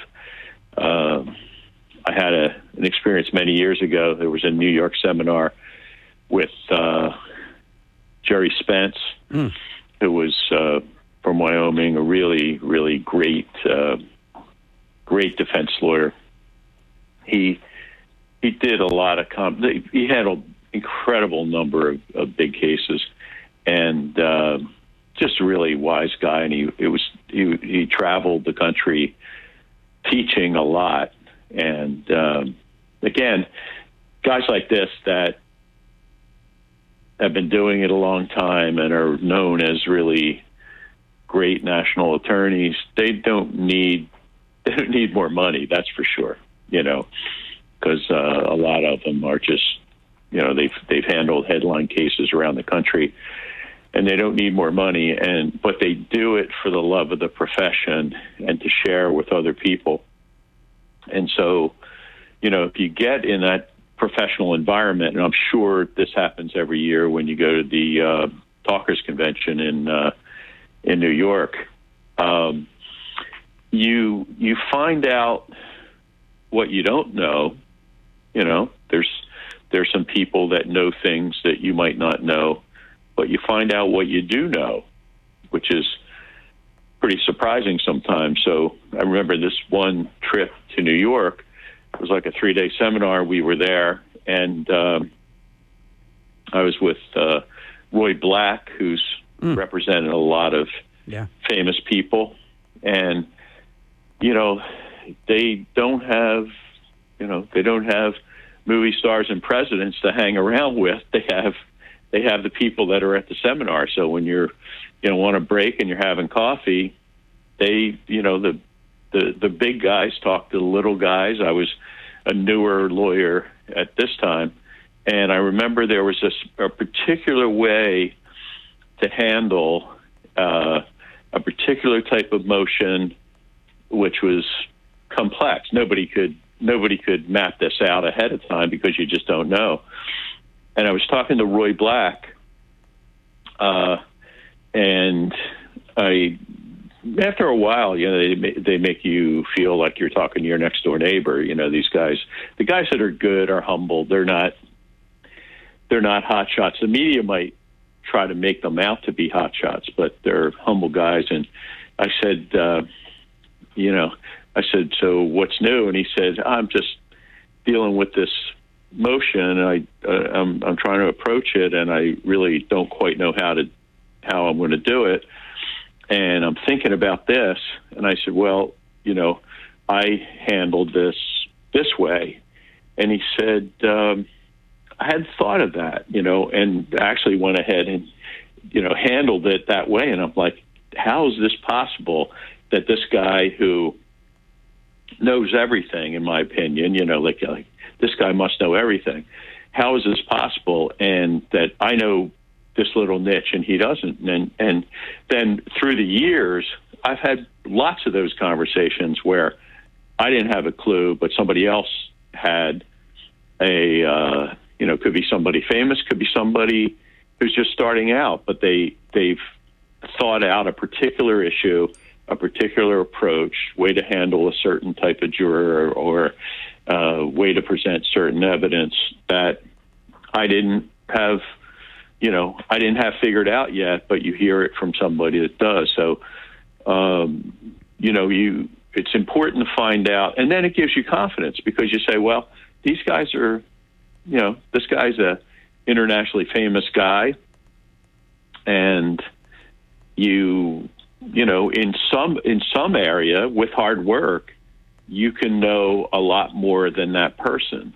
Um, and of course, there are areas where that person, um, man or woman, could know a lot more. Uh, I had that experience with Lisa Wayne. She was the president of National Association of Criminal Defense Lawyers and uh, attended a seminar out west with her.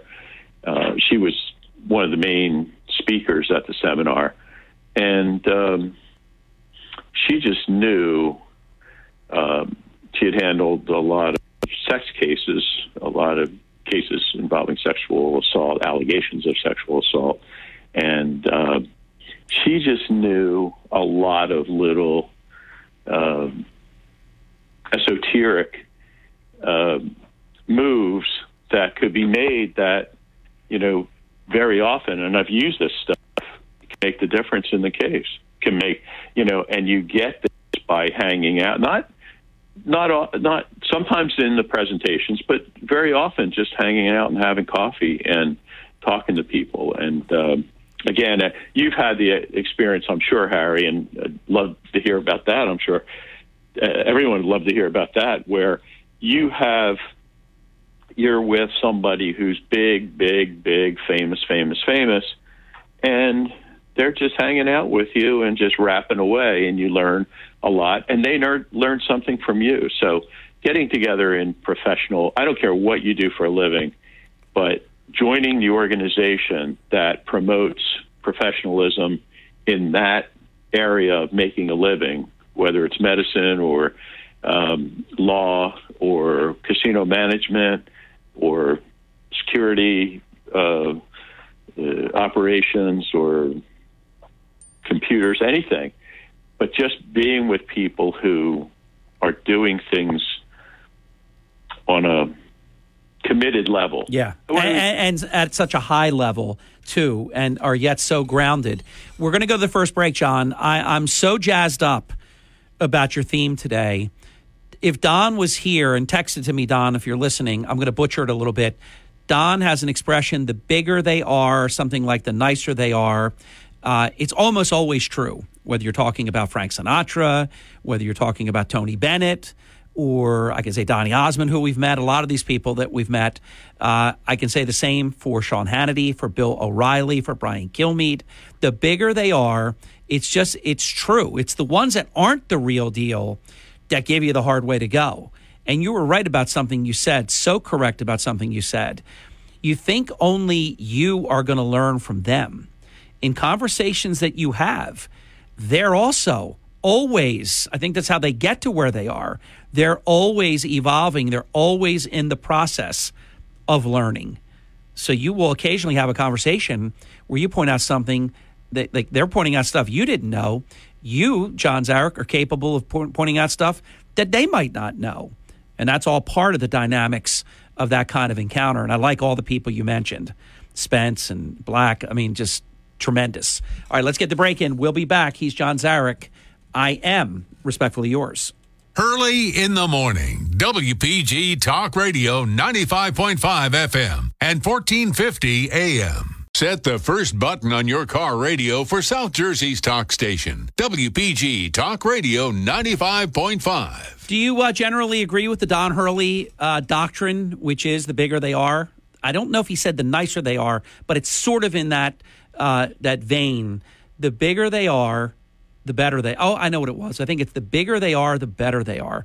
Uh, something similar to that. That has been my experience uh, from Sinatra to McCartney to Kenny Rogers. I mean, I could go. I don't want to be name dropping, but my former job gave me the opportunity to meet people that I never would have been able to meet and actually spend quality time with them. Diana Ross. I could go on and on and on. All these people. Uh, and my current job has given me the, same type of opportunity the bigger they are, the the I don't know how to put it, but Don says it very, very well. But you get the thrust of what I'm saying. Is that your experience? Because you've met F. Lee, Bailey, you've met Gerry Spence, you've met a lot of these folks. Is that has that been your experience? The bigger they are, the better they are. That kind of thing. Yeah, it is.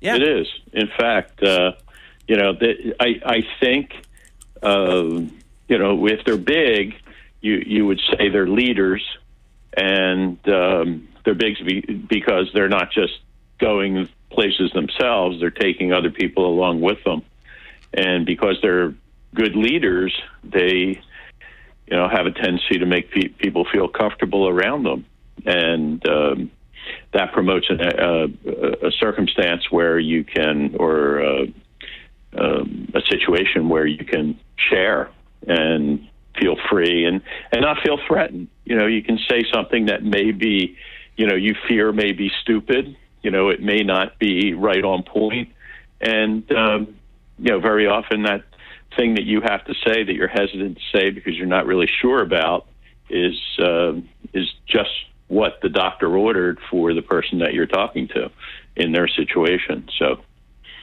it was. Um, it was interesting. I mentioned Roy Black. He's.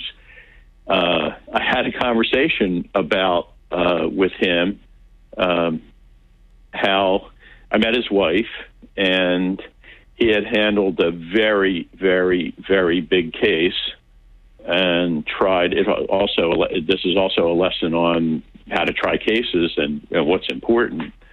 Um, he he had a very, very big case He tried the case. Uh, he got an acquittal in the case, and it, it's also about connecting with jurors. Um, you know, if you're if you're a creep, if you're a jerk, they're they don't like you. They're going to be inclined to not. That's hilarious. to not it, it's not it's not that they're going to convict someone who's innocent, but they're but they're just not going to listen to you. And you need, if you're a trial lawyer, you need to be listenable. You need to have people want to hear what you're saying. Would you go as far as to say you also have to be likable? Listenable could be, hey, you know what? I really respect this person and I want to listen to them, but I just don't like them. Do you think it's also important as a trial lawyer to be likable? In other words, could juries actually stick it to your guy or gal because they don't like the attorney? Uh, yeah, I don't know. I don't. I don't know anyone, uh, certainly on the defense side, who can't get along with people in general, who don't like people.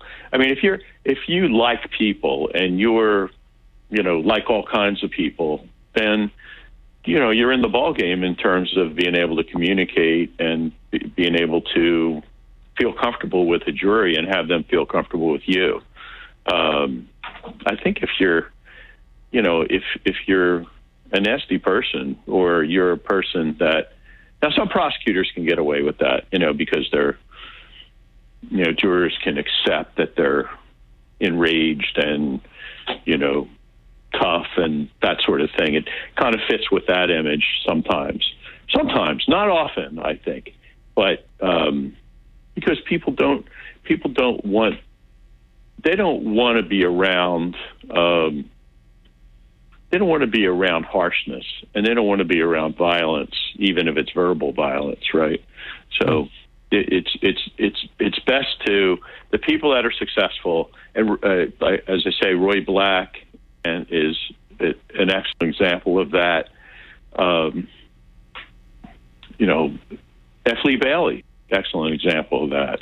He's uh, i saw him you know, not too long ago um, in Florida, uh, and he was uh, not too long be- before he passed away. He was, you know, we just had a great conversation one on one. You know, he was, um, you know, we were at a, a, again national trial lawyers convention, and um, he had given some uh, talk, and afterwards, he was hanging around with anybody who wanted to talk, you know, and he was uh, very, very personable. We talked about communication. We talked about. Um, I mean, he doesn't. He doesn't. Um, miss a beat or didn't miss a beat when he was speaking. I mean, there was it was flawless, absolutely flawless. And what he was doing in the last years of his life was, you know, he was teaching lawyers how to do that. Mm. You know, teaching lawyers how to get the bugs out. Wow, that's great. That's good work. And he loved doing that. Yeah. I don't think he was making. I don't think he was making great money doing it. I don't even know if he was making any money doing it. He, but he just loved the. Um, he he he loved the profession. He loved lawyers. He loved talking about law, and he loved contributing to people being better lawyers. You know, he was just just a very very good guy, and I, I, I was able to tell him how how important he was to me because he came out with a book on criminal defense. Um, uh, it might have been called Bailey for the Defense or something. I, I have it someplace. I haven't read it in a long time. But he came out with a book on criminal defense when, um, just when I was starting law school a long time ago. And I read that book, and God, I was. It was like it was like law was like cocaine after that, uh-huh. and I was addicted. I mean, I mean, I just and it was because he wrote the book and did it so well and and actually fought the battles that were that were great battles that he that he laid out in the book. So good guy.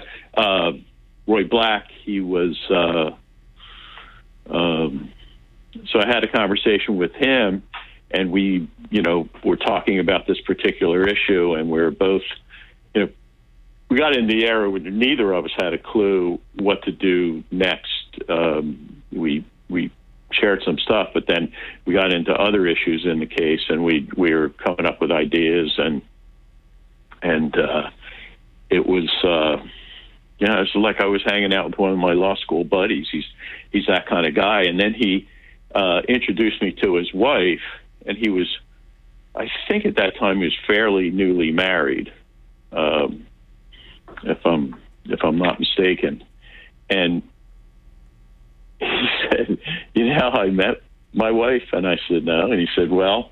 I was trying this case, a very, very, very famous case that he won um, you know, not guilty on all charges. Very famous fa- case, very famous person. And his wife was one of the jurors. And wow, I've seen this before. I've seen I've seen this phenomenon before. Um, I haven't happened to fall in love with any of the jurors, uh, or or vice versa. Um, but I've I've witnessed other people in the courtroom and a juror. By the time the case was over, they were goo goo eyed with each other. John cliffhanger, cliffhanger on love in the courtroom uh, between the defense attorney and and jurors. I, I want to hear more, and I know our listeners do as well. We're at the halftime break. We'll be right back with John Zarych. I am Hurley in the morning. This is WPG Talk Radio ninety five point five. South Jersey's number one talk station, all because of you. We thank you for it, and we know that it's all because of you. This is the Town Square, New Jersey Info and Weather Network. And this is Harry Hurley at 30 minutes past the hour with three stories that you can follow right now on our WPG Talk Radio 95.5 app. Senator Vince Polistina has chosen principle over partisan politics. We back those words up with facts. Check it out. We cover it in depth.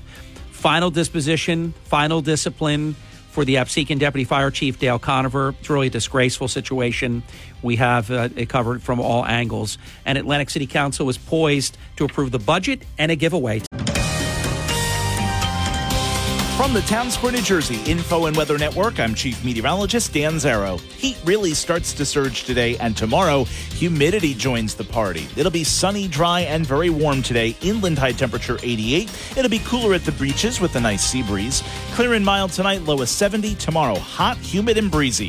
High of 92 under partly sunny skies. Watch for a couple rounds of showers and thunderstorms on Saturday. Still steamy at 90. Get weather 24 7 wherever you are. Download our free mobile app today. WPG Talk Radio 95.5. Hi, it's Mark Levin. Join me this evening at 6. Now back to Harry Hurley on WPG Talk Radio 95.5. Hey, John, I've confessed this uh, on uh, previous uh, broadcasts. haven't mentioned it lately, but I'm a big fan of Hallmark movies.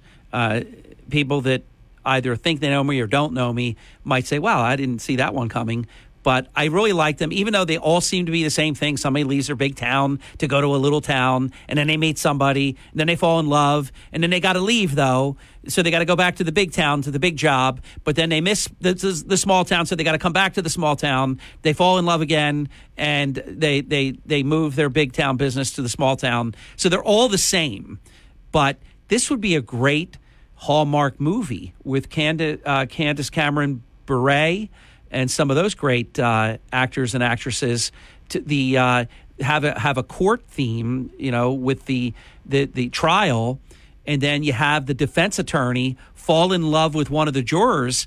John, I could write the screenplay.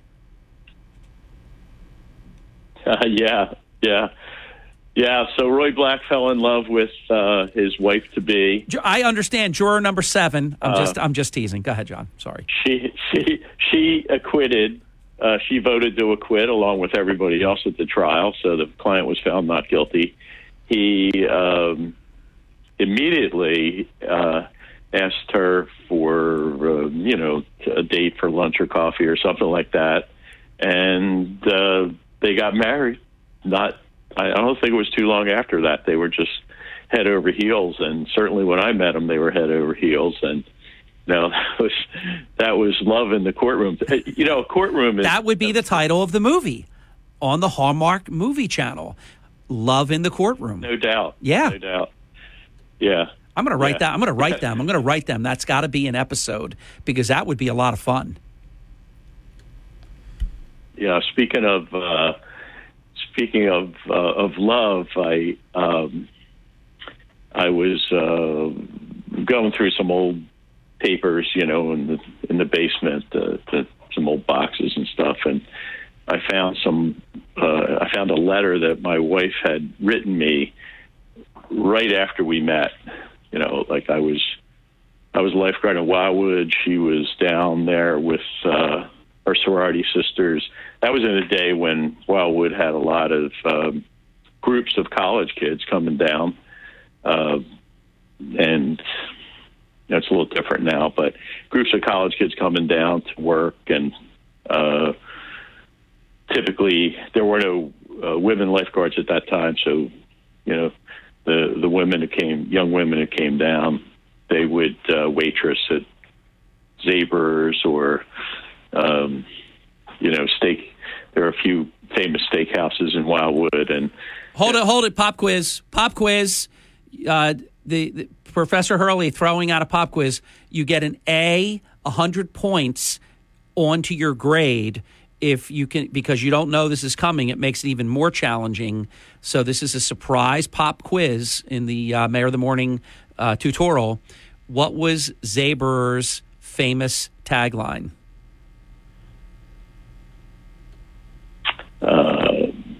Okay, I'll give you a little. Tr- I'll give you a little hint. It's actually on the tombstone of one of the Zaberers. uh, It's okay. This is the trouble when you throw a pop quiz. It's not fair. Uh, so I'm going to just put this out of its misery and just say minutes away. Zaberers, minutes Yeah. away. It's their famous tagline. It's it was like their whole marketing brand and so iconic that it literally is on the tombstone of one of the Zaberers, minutes away. Uh, anyhow, go ahead, John. Time is yours. Yeah. So we were, yeah.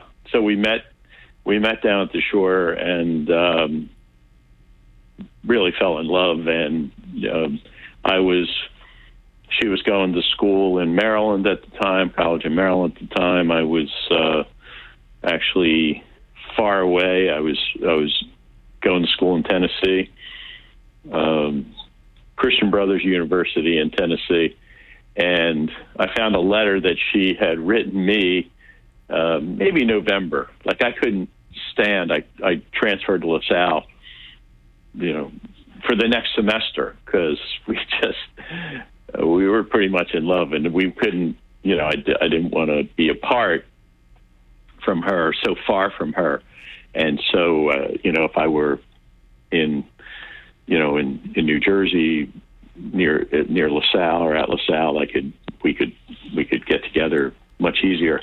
But um, found a letter that she had written, and you know I'd really get in trouble. Uh, really get in trouble if I if I disclose. It, it's quite innocent, I would say, but still. Um, but it, it it's it started out with.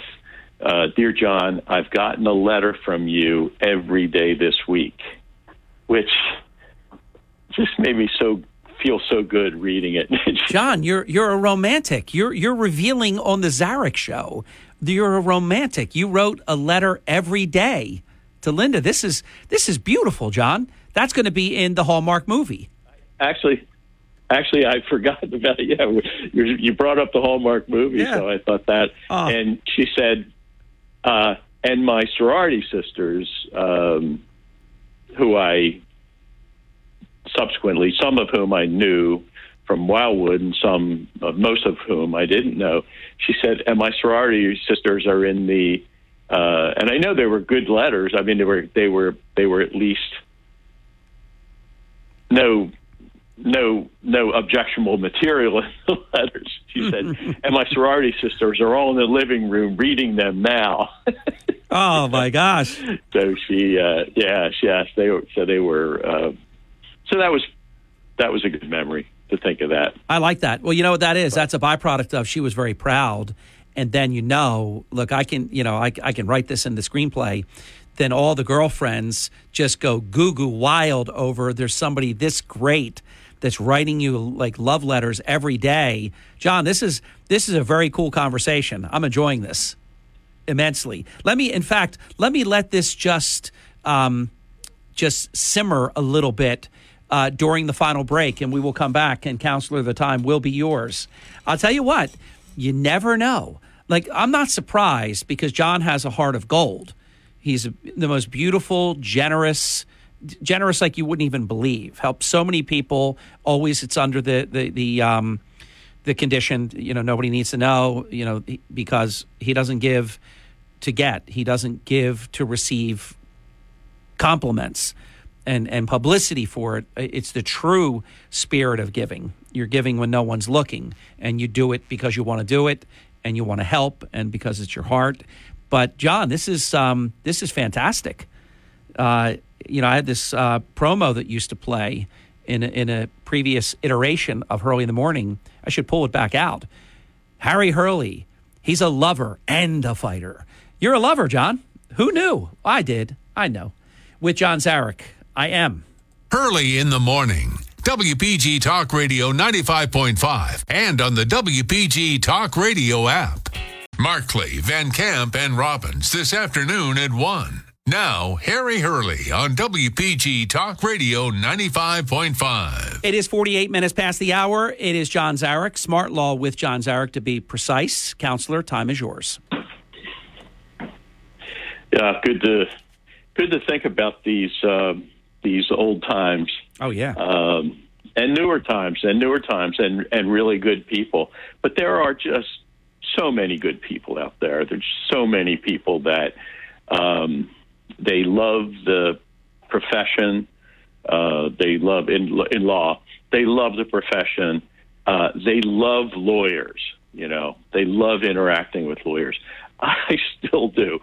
Um, I I got a note the other day that um, thanks for your support and guidance or some you know something. I didn't even know what it was about, and you know there's a particular organization that I love to go because I get a chance to talk to lawyers, you know, uh, and especially younger lawyers. And I get a chance to talk to lawyers, so I don't miss that stuff. It's like, uh, you know, it's like like Christmas and New Year's put together for me to be in a room with uh, 30, 40 uh, attorneys, especially attorneys that are starting out. And, um, you know, so it's so good. And I've been that way since I've been that way since um, I was in law school. You know, I just, I just, you know, a lot of people are grinding it out and they really aren't crazy about law. It's okay. I'm going to make a living doing this. It's okay. I just, you know, I couldn't believe I was there and had the opportunity to talk to Sam Dash was one of my uh, uh, Abe Dash, who was Sam Dash's uh, brother, the Mm-hmm. Watergate Committee brother, right? And uh, Sam Sam was a a, a fighter pilot in uh, in the Korea, Korean War, and a great one too, and a great trial lawyer. And to be in the room with him, actually, uh, I he taught me. I mean, to be in the room with him was just like a, a thrill. You know, the, he's five feet away from me, and he's and he's laying it out. I got the I got the highest grade in the class in his criminal procedure class, and he also taught administrative law because he had, which is constitutional law. The criminal procedure is constitutional law, dealing with the Constitution. Administrative law is constitutional law. It's it's just applied to inst- governmental institutions and what you can do and what you can't do, how how to give due process, what hearings you have to have, and so forth. I got the highest grade in the class in both his classes because I just, you know, it, it really wasn't. It, it really wasn't brains. It was just it, it was just intoxicating to be around a guy who was so cool in a humble way. I mean, he was, you know, he's, he's a former fighter pilot. He had dealt with a lot of big stuff, but he was just a, a just a regular guy. He and Sam, they came up very poor. They were from Philadelphia, and um, I don't know if he said it publicly, but you know, they're both long long gone now, unfortunately. But I don't know if he said it publicly, but you know, he said I I, I talked to him one time and he and um, about Philly, and he said, you know, I really never lived long term in any neighborhood. His parents were so poor that I assume they got evicted a lot, and he moved all over the city. You know, they'd lose a place and he'd move someplace else, and um, yet he was able to, you know, become a really great lawyer. So it's, sometimes sometimes he certainly imparted enthusiasm to me, you know, because I was, you know, getting those grades. I was way over. I felt way over my head. There were, you know, there were some people that just breezed through stuff like that and just being first in the class was just num- just normal for them. But um, in that particular class, uh, it was just him transmitting his enthusiasm for the law to me, um, and it's uh, it motivated me to do real well. And I and he, you know, he he would teach us things. It wasn't part of the course, but he would uh, teach us if you want to hang around after after class. He would run through scenarios where he would teach us things on cross examination or how to handle um, specifically how to handle bad guys. And when I went um, went to work for the government, uh, I had a lot of Medicare and Medicaid, massive Medicare, Medicaid frauds, and uh, one particular uh, very big case that we were handling. I did, you know, we did precisely step by step what he taught me to do and others to do, and anyone who wanted to hang around after class, which weren't, you know, wasn't more than three or four or five people, uh, precisely what he taught us to do ha- on how to handle this particular type of bad guy in, you know, litigation, negotiations, etc. So he was really something, and that, and, and I think it's it's important to have that frame of mind, and when people have that frame of mind, where they're enthusiastic about something, they can change the lives of the people that are around them. You know, F. Lee Bailey did it to, I mean, I, I, guess thousands and thousands, tens of thousands of lawyers. When I read that book, and I, you know, probably read it a couple, three times, um, it put something in me that really was beneficial. Hey, John, five minutes left in your program, and I know maybe years ago uh, I asked you this question, but I don't. I don't think I've asked you this in five, eight years, whatever. The last time I brought it up to you, for our listeners, I think who would be interested. There's so many disciplines of law. How did you decide upon becoming a criminal defense attorney? Uh, well, I, I I'll tell you, when I was with the government, I, you know, was dealing with people that were, um, you know, had run afoul of the law. Um, but in my experience, they sometimes they were real, real, sometimes bad guys. You know, no, no question about it. But very often they were they they had a couple things that caused them to go wrong. Um, number one, bad companions. You know, mm. they'd get into a business situation with a group of doctors. They take over a hospital, and um, they had no pushback. You know, so if if you're running the hospital with four of your friends, and two of them are bad guys, and you don't really know what you're doing, you can gradually get seduced into doing things wrong. Now, you, you know, it's still a crime. You still have to be held accountable, and they were held accountable. But um, they're not. You know, a, a lot of times I felt like, uh, and sometimes very specific times, a lot of times I, I, I felt like I wanted to be on the other side. You know, that these these people are really not evil, and you know sometimes that point wasn't being made, and I felt it could have been made. I mean, people, prosecutors, you know, I run into that all the time with prosecutors in um, our local counties and in in other places, and you know, even in in federal court. You know, you you have people that look at the situation and and want to do the right thing, and they don't do everything that they can. They're not out to slaughter the people that they're dealing with, and in some cases, they're very compassionate because they can see that. Um, but for a bad companion, but for uh, maybe a mental problem that doesn't rise to the level of defense. I mean, to be to have an insanity defense, you have to basically, you know, think that someone's head is a watermelon, you know, uh, completely gone. You know what I mean? It's it's it's it's a very very high level to um, to be uh, incompetent to stand trial. You have to not know I mean, essentially, if you know that you have a lawyer, what's this? Who's this guy standing next to you? Uh, he's my lawyer, and what's he supposed to do? Uh, help me. That's about it. You know what I mean?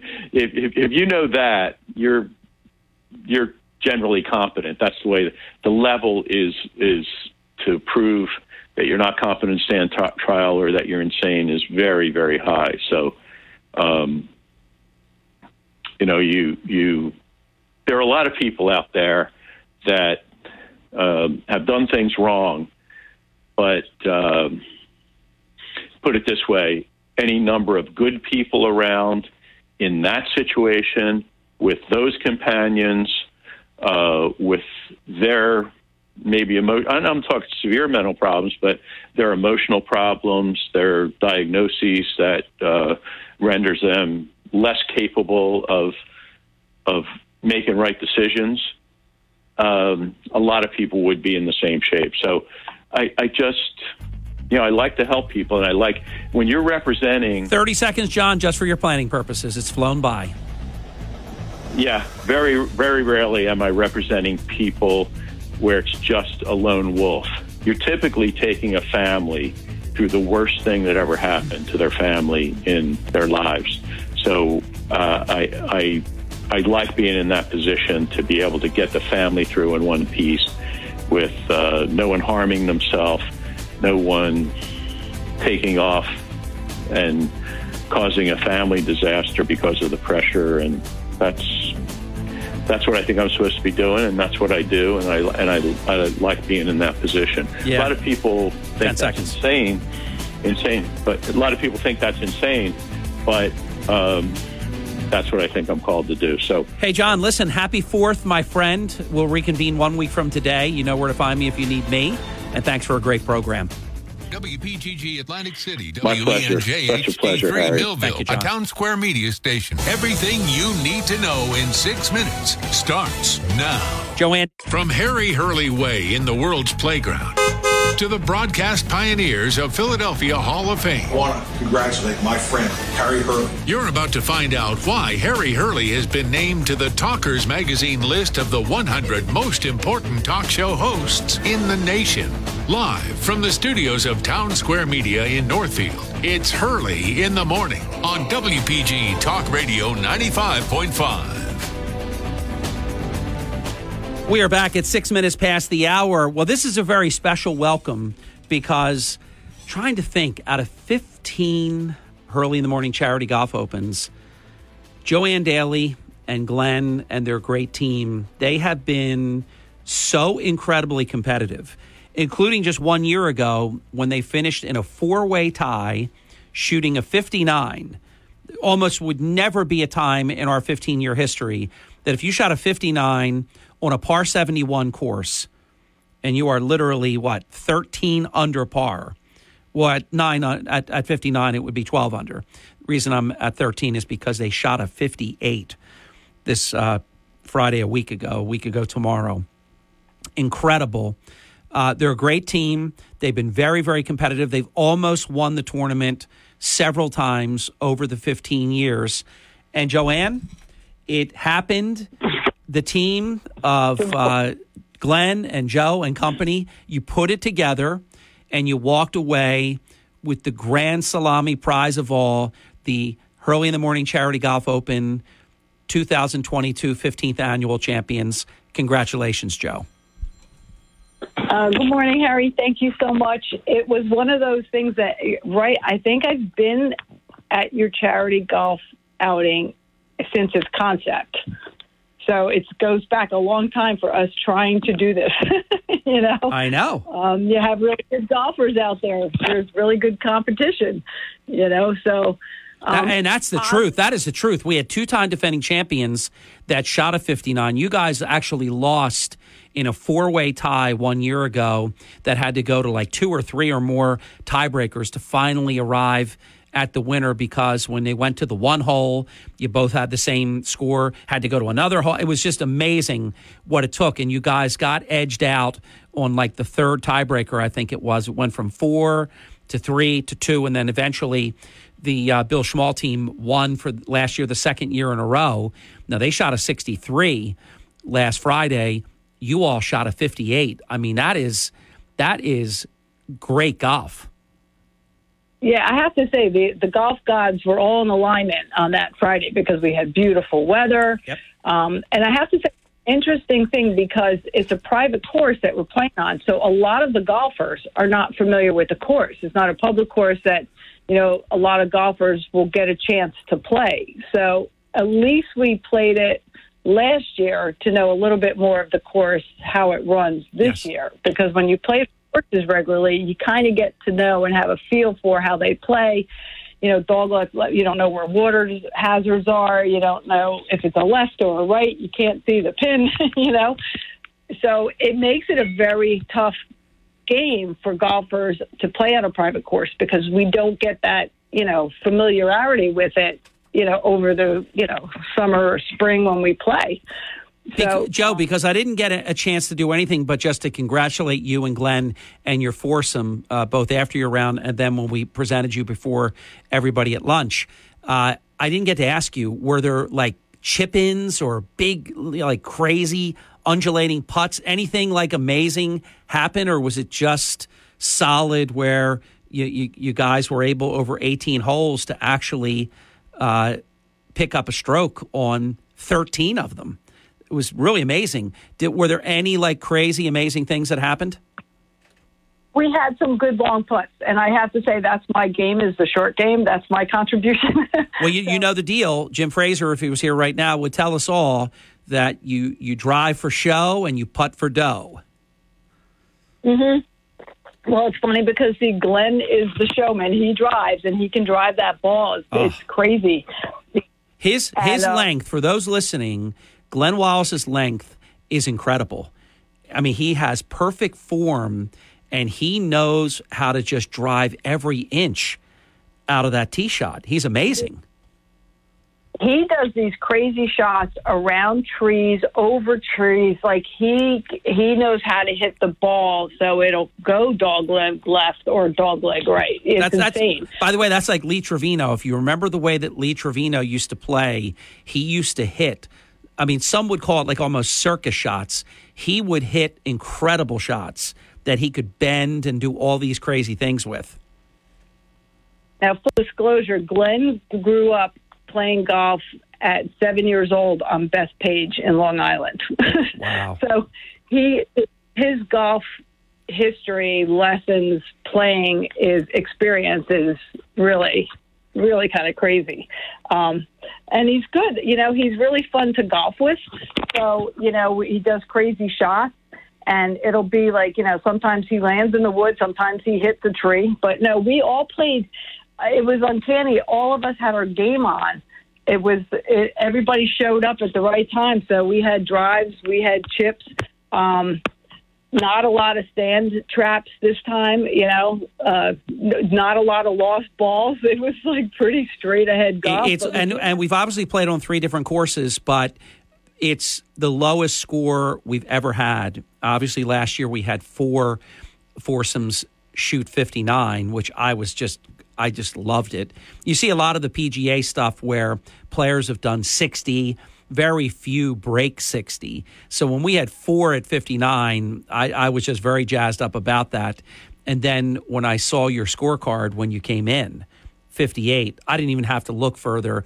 I usually don't know who won because it's always been very, very close. Last year, Kirk Conover, Joe Daly, Glenn, uh, Bill Schmall. I forget who the other foursome was.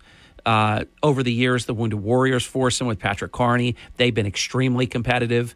And we've had several teams that have been very, very steady over the years. I love the fact that it seems like each year we do welcome a few new foursomes, but we have such retention for 15 years of the people who love playing year after year. And it's it's pretty much my understanding that people just put it in their appointment book and intend to you know to come back and to be with us, which really obviously makes us feel good and it's great for our charity. Well, it, it's funny. I had um, my title guy from City Abstract. He was waiting in the wings to play because we weren't sure if our uh, fourth or heavy hitter Andre was going to make it or not. And he was waiting. He goes, "I used to be playing. I, I haven't played that. I got to get back in there. I got to get so I got to give Harry my name, my email to get me back in there." Yeah. He really wanted to play. He was he was like our you know we had a, a backup. Joe, Joe, we had 124 players, as you know, because we we limit it to 31 foursomes, so that on the five par threes we don't have two foursomes, and we had one couple contract COVID 19 two days before the tournament. The husband was out uh, and was replaced. His wife was out but not replaced, so that was a threesome at that point. And we had a great fireman uh, who actually had to do do his job, uh, so he wasn't able to come. With the replacement person canceling out the one, we had 122 out of 124 golfers actually show up. How cool is that? Wow, it's awesome. It in, really, in this day and age, seriously, where people just get busy and something comes up. I mean, it's not like it used to be. It's very tough. You know, that's why I'm always blessed in, in October when we do the dinner and have, you know, nearly 250 people come out at the same time. It's hard to get people out. So, um, what would you say as a longtime player? We're not um, begging because we're a sellout event every year. If I don't even advertise it, and which, which we really don't do. Um, but what would you say relative to um, the event? To what? Your your your your description of our tournament. The just a just a comment about the event. I'll tell you, it's it's fabulous, and we look forward to it. It is on our calendar when we start the new year. It's one of the first things we do is make our calendar of you know trips and events that we know we're going to participate in. And you know, Glenn's a you know a big golf fan, so uh, golf takes up a lot of our events, and it's one of the first things on the calendar. It's you know it's class act. It's done well. You have the gift of the golf gods with you because we always have good weather. It's crazy. You know, it's incredible. We can count on that, you know, so we know it's a good day.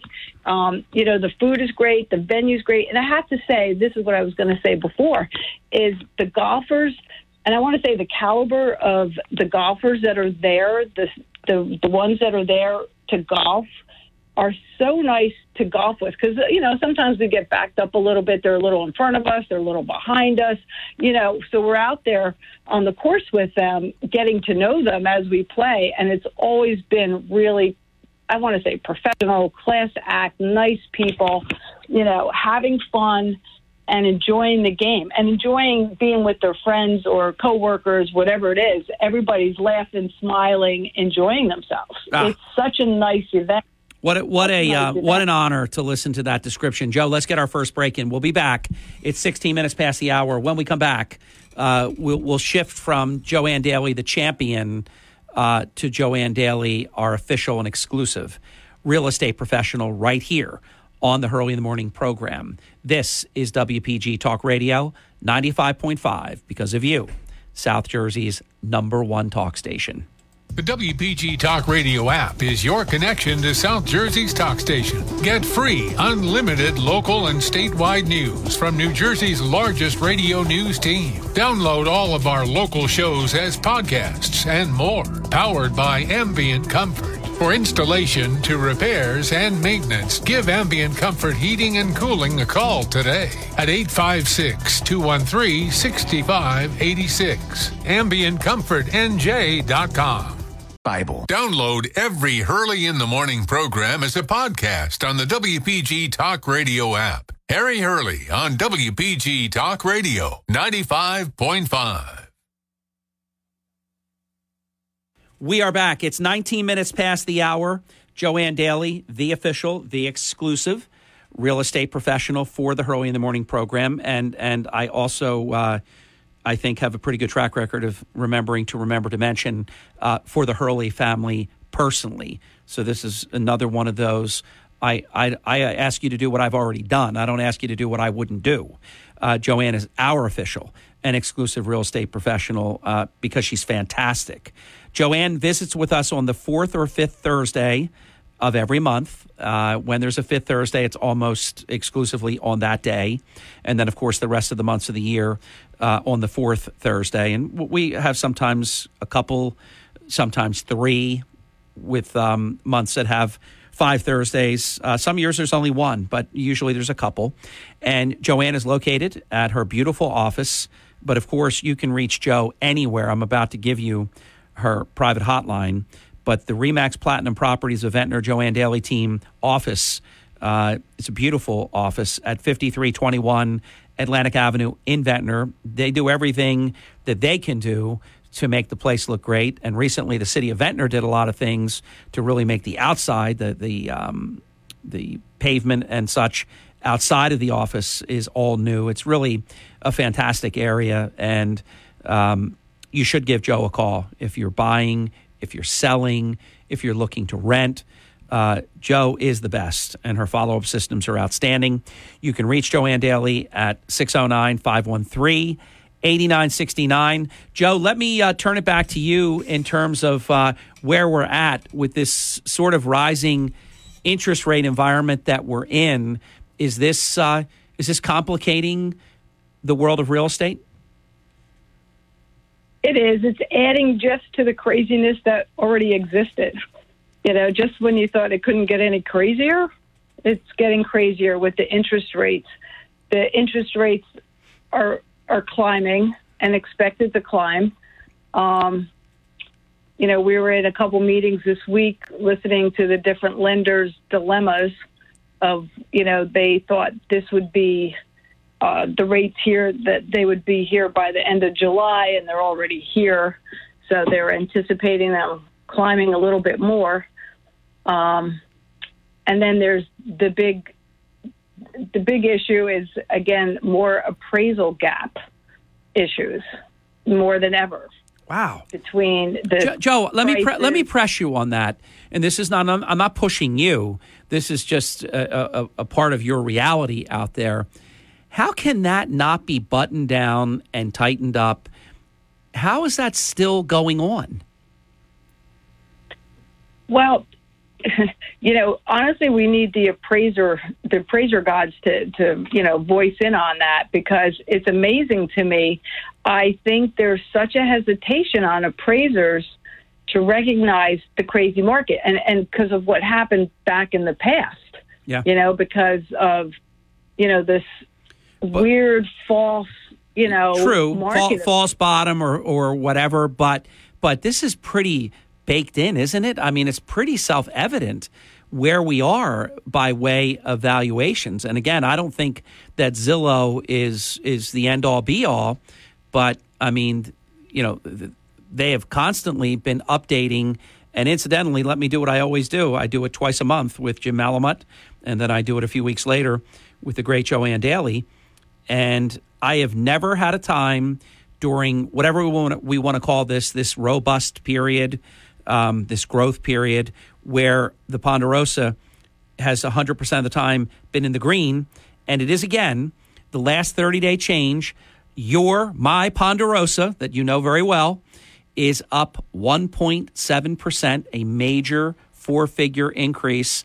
And Joe, even in the last couple of months when things started turning here with high inflation and the Fed admitting that it wasn't um, transitory and that it was going to be around, and Chairman Powell with the aggressive rate hikes at every meeting where they're not going quarter basis points, they're going 50 basis points, full half point you know, hits every single time, and evidently it's going to happen, you know, at least five more times uh, or so.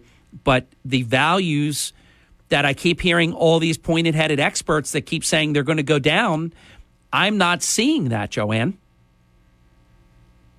Right. You know, it's it is it is interesting because people are starting to see a cool down period a bit where and I think it's kind of driven by the seasons more than anything. Is that people want to now enjoy summer? Like, so there was, you know, kind of the frenzy over the winter into the spring, and now it's cooling off because people people want to be settled in. They they're not scrambling to get their shore house to get a second property. They have you know their kids in whatever activities they're going to do and their their summer is going to be planned schools out what are we doing? Yeah. This is joanne this is a great point. In other words if you didn't already buy that other home if you were buying a vacation home or you were looking to to either downsize or for whatever reason sell what you have and go do something else whatever or if you're looking to rent for the summer you've done these things already and if you haven't you're not doing them again until after the summer, correct? Right, right. Because now your plans are made, you know, what you're going to do and where you're going to go. So, where does this uh, place the very critical issue of the supply? Where does this place the current supply uh, issue that we've been dealing with? Well, it's it's ironic because we still have very low inventory. Um, so it's still a seller's market. Um, the inventory is not there. Um, so, so that's the reason prices aren't going down, correct? Correct. If you had, if because past this prologue, if you have rising interest rates, usually the the value of the homes would start to come down. You know, it just seems to be gravity almost that that works that way. But because the supply, you call it inventory because you're my pro, because the inventory is so low, it's keeping the prices high. Correct. Got it. Correct. And I have to say, like, it's interesting, some of the properties that are out there that are still out there, and we have a few, um, and it's funny, people are like, why are they still there? Is because they went through a couple deals go through. You know, one deal didn't go through because the buyer backed out, didn't get the cash he thought he had and now the property's out there. So, so Joe, what's happening right now with respect to we were hearing because we uh, the, the neat thing about visiting with you every month, we stay very current, we stay very fresh in terms of what's going on, and and I know that in episodes gone by, you would often talk about how many potential bidders there would be. People making offers and of course one wins and everybody else loses. And it's not like there's two people bidding. There's been many many more than that bidding for each available property.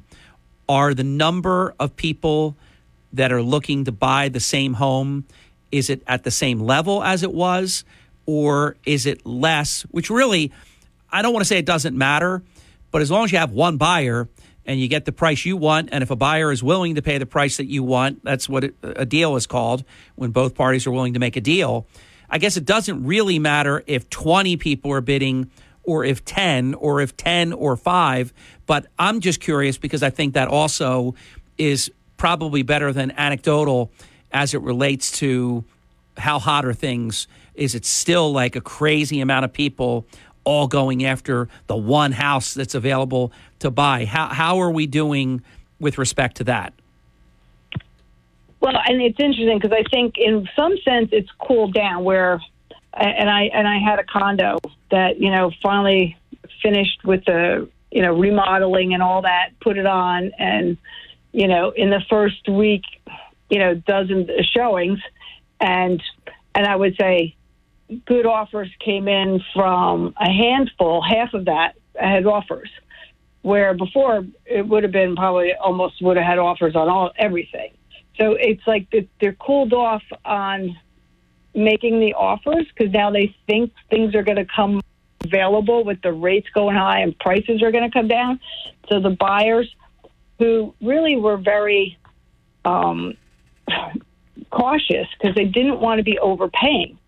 So they don't want to get caught up in that bidding war. So they're they're they're cooling off, waiting somewhat now to see if prices are going to come down. But there's still a good number when there, when a nice property hits and there's still people out there. There's still two or three offers that can come in, which I've had you know all last week. So it's- Joe, it's- Joe, we're at the halftime break. I want to ask you a question when we come back. I'll tease it now. Uh, is having a swimming pool and a backyard that's kind of resort ish, you know, is that is that a plus or is that a minus when you're trying to sell that home? We'll be back with Joanne Daly right after this. And to reach Joe, it's very simple to do. And Joe is extremely um, responsive to your concerns, to, to your uh, communications with her. You can reach Joe at 609 513 8969.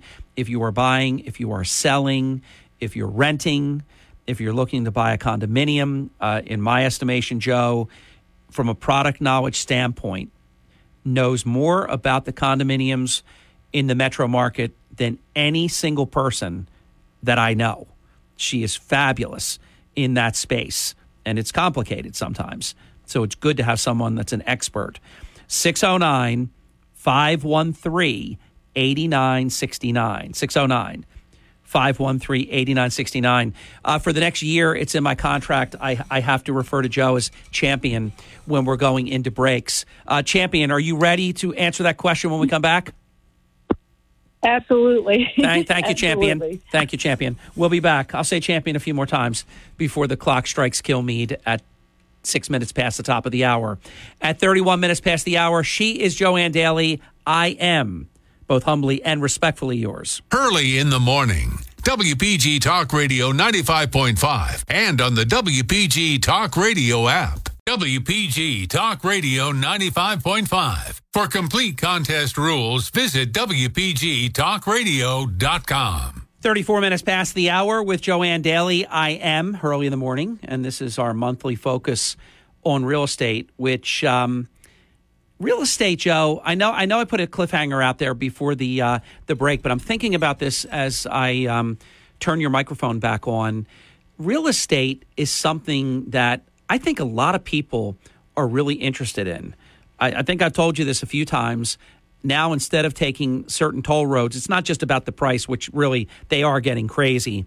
But I'll go down 559, scoot on over over the Longport Bridge, and and come in through Longport rather than come in through uh, either the Margate Bridge or or Albany Avenue Bridge or the Expressway, uh, because I love to see the homes. And I've I think you're going to agree with this statement, Joe. And then we'll get back to the to the tease that I left. Uh, I I I think this is a time where more people are taking care of the home that they have uh, tearing down and building these these incredible monstrosities uh, up and down the, the coastline. There's been a lot going on, hasn't there? Absolutely. It's kind of interesting because, like you said, like the real estate market is such an interesting market that appeals to multi generations of people for different reasons. You know, the architecture, the location, the family issue. You know, it it it brings so much together. Um, I think HGTV putting real estate on TV did a really big, you know, job at marketing that whole industry of real estate as investment properties, as design elements. You know, there's so much that goes into it that, you know, the demographics of who's interested in real estate are designers, architects, builders, families, investors, you know, it there's a broad spectrum of who it appeals to. And the interesting part is our younger generation is really getting more savvy in investing and looking at property, looking at ways to add it to a portfolio of a savings and checking account that gets nothing at the bank, that they see you can make money doing that. So the younger generation, I think because a lot of the TV media hype has opened up their eyes a bit. So we're dealing with another generation that years ago would have zero interest in real estate. You know, like, oh, that's, you know, my parents buy a house, you know. Now they're looking at it as something that they can add to a portfolio for when they're working. That, okay, they, they're told to have savings, start working on IRAs and those kinds of things. And now they're really looking at investment properties. So it's, it's very interesting. And then the way they get educated is going through their neighborhoods as well as TV. And you see all the, you know, lovely, you know, Beverly Hills real estate, which is, you know, nice but not realistic for a lot of the new investors. Um, and then you see them coming into town looking at, you know, I could take that bad property and turn it into something, you know. So there's a lot of new young generational blood out there very interested in real estate, which makes it, you know, even more appealing to work with those clients. You Joe, know? Joe, I need your help. I need your help because I always confess if I have a, a moment where I drop the ball. What was the tease I did before the break? Because I think it was going to be great. It was going to allow you to like open up and shift into like another gear. Do you remember what I teased before the Uh, break? Absolutely, the pool. If it's Yes, yes. If if you have a swimming pool and that whole backyard um, setup and things like that, is that a plus? And I, I kind of suspect I know where you're going to go with this. Is it a plus, a minus, or does it create a scenario where, to some extent, you limit the number of people that will buy your property because they might not want a pool for either safety reasons or upkeep reasons. So net net, it do you believe it it adds value and is a plus or could it be a minus as well? Well, I would say, generally speaking, my my general opinion is it adds value because it's curb appeal, it's beautiful. It, you know, of course, it has to be done well, well maintained. We're not talking about a you know a, a ditch in the in the backyard. You know, a, a beautiful pool Yeah. is, is if it's well is good. Um, what really matters most is where the home is located. If it's going to be a true asset to the property. Right. For example, if you're on the mainland where you're you're kind of close if you want to drive, but you're not that close. If you're on the mainland, the pool is big time value. You don't necessarily have to have a pool down beach, and in many cases, people don't have the space, you know, the room to have a pool because you've got the ocean, you've got the beach, you've got all that. So location, location, location. Right. Right. So depending on the location, is it's much more of an asset and appreciated. I would say offshore in one of the other communities where you're in different neighborhoods and you have kids and families and everybody, you know, trades off. Like I'll get the kids this weekend, you barbecue next weekend, and it makes it a very nice community feature to have their kids at home you know so a lot of people find that as an asset like i want my kids i want to know where my kids are Yep. i have a pool i know where my kids are I'll tell you, know? what, what it's also nice is somebody with one, and you know you've been to the Ponderosa. Your home becomes a place where your children's friends love to visit. Margie and I, we love having company. Some people don't like company. We love having people come and enjoy the pool, and we love it when Noah has his friends and they stay over and all of that. So it really is. Um, it's it's a great source of pride and joy, and also you, you build a lot of memories with your children and birthday parties and just get-togethers uh, for no reason. Just an opportunity for hey, let's you know go to Kristen's house, let's go to Lauren's house, let's go to Robert's house, uh, it, it- and we love being the place where our kids and their friends like to be.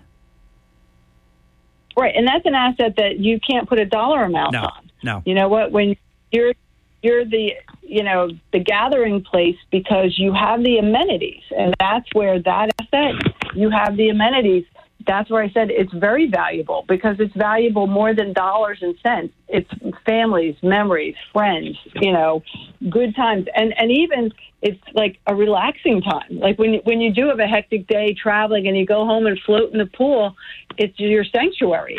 So it can be a very quiet retreat as well as a community gathering. So to me, that is a very big asset for people looking to buy a home. Like they might not consider a pool, but because it's there and it's beautiful, they're like, oh, you know, hmm, Yeah. that would that would be nice. Now, You almo- know, almost 30 years ago, we had each of our children, they had a list of things that when we were, we were moving from Ventnor to Egg Harbor Township, they had a list. We had each of them compile their own list. Margie kept them. They're in this beautiful book that Margie has done uh, when we were getting the, the house. And the pool was on their list. They, they knew they were going all their lives. Now, they were young at the time, but all their lives, they had lived a block and a half from the Atlantic Ocean. So they re- if we're moving to EHT, you know, we, we would love to have a pool. Uh, and it is it is the source of so many incredibly beautiful, loving, fun memories. I will say, and I don't think this is going to be a surprise to you as a real estate uh, expert that you are, when everybody becomes adults, though, the pool gets used much less than it used to.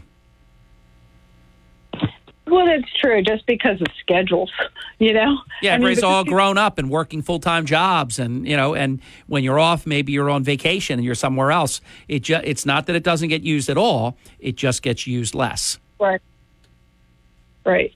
Right. It's it's it's true, and you know you have to make it a destination and say, well, you know what, I don't want to go anywhere this weekend. My destination is the pool. you Yeah, know? it's true. I've Sta- a- yeah, tr- that's the ultimate staycation because staycation means I consider going to, to Cape May a staycation. But when you're staying home and you can create your own little resort atmosphere, that's really cool. Joe, when we come back, I want to get an update from you uh, how the condominium market in the greater Atlantic City area, we'll call it the metro market, how that's going, much more with Joanne Daly right after this. And we'll be uninterrupted until the end of the program, until Brian Kilmeade with Joanne Daly of Remax Platinum Properties of Ventnor. I am Hurley in the morning to reach Joanne 609 513 8969. If you have a question about real estate, if you have a property you want to sell, if you're looking to buy, if you're looking to sell and buy, if you're looking to rent, you're looking to buy a single family home, a multi family home, a condominium, uh, I absolutely unconditionally recommend and can guarantee you that you'll be very, very pleased with Joanne's service, that of her team, their follow up systems. They do a tremendous job as your best advocate, whether you're buying or selling or renting. 609 513 8969 513 8969. We live in an era now where you have to use the area code 609 513 8969. Do you all remember when you didn't have to dial that? And all of a sudden, because of just pretty much ran out of numbers and then had to add other uh, area codes 609 513 8969. With Joanne, I am.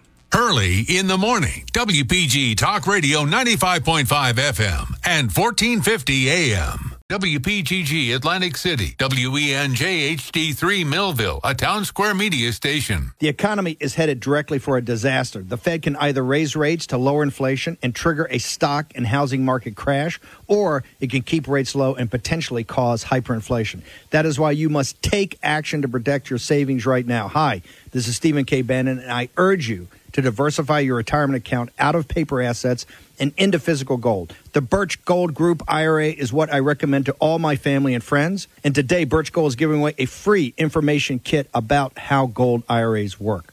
To get your free copy, just text the word protect to 989898. It's crucial for you to get this information before an economic disaster is in full swing. Again, text protect to the number 989898 to get your free information kit on gold. There's no obligation or purchase required, so do it now. Text protect to 989898. Action, action, action. Use your agency. Take action today. Brian Kilmeade is next at 10. Now, back to Harry Hurley on WPG Talk Radio 95.5. Thank you. This is going to work out very well because I'm going to bring Joanne into this commercial that I'm about to do because there's there's a perfect nexus to where I'm going to go with this, and then we'll go right into the uh, condominium market right after that. This portion of our program, of course, the hour is brought to us by Joanne Daly, Remax Platinum Properties of Ventnor. This portion of our program also brought to us by my friends at Ambient Comfort Heating and Cooling Professionals, and they are awesome. And a great guest listener reached out to me over the weekend. I tell people all the time. Uh, I did it with a very important friend of mine this morning. I am a human Rolodex. Utilize me when you need the number. Just do what he did. He wrote me, I can't remember, it was a text message or an email. I responded right back with the number, and his air conditioning system went down, fortunately, the week before July 4th weekend.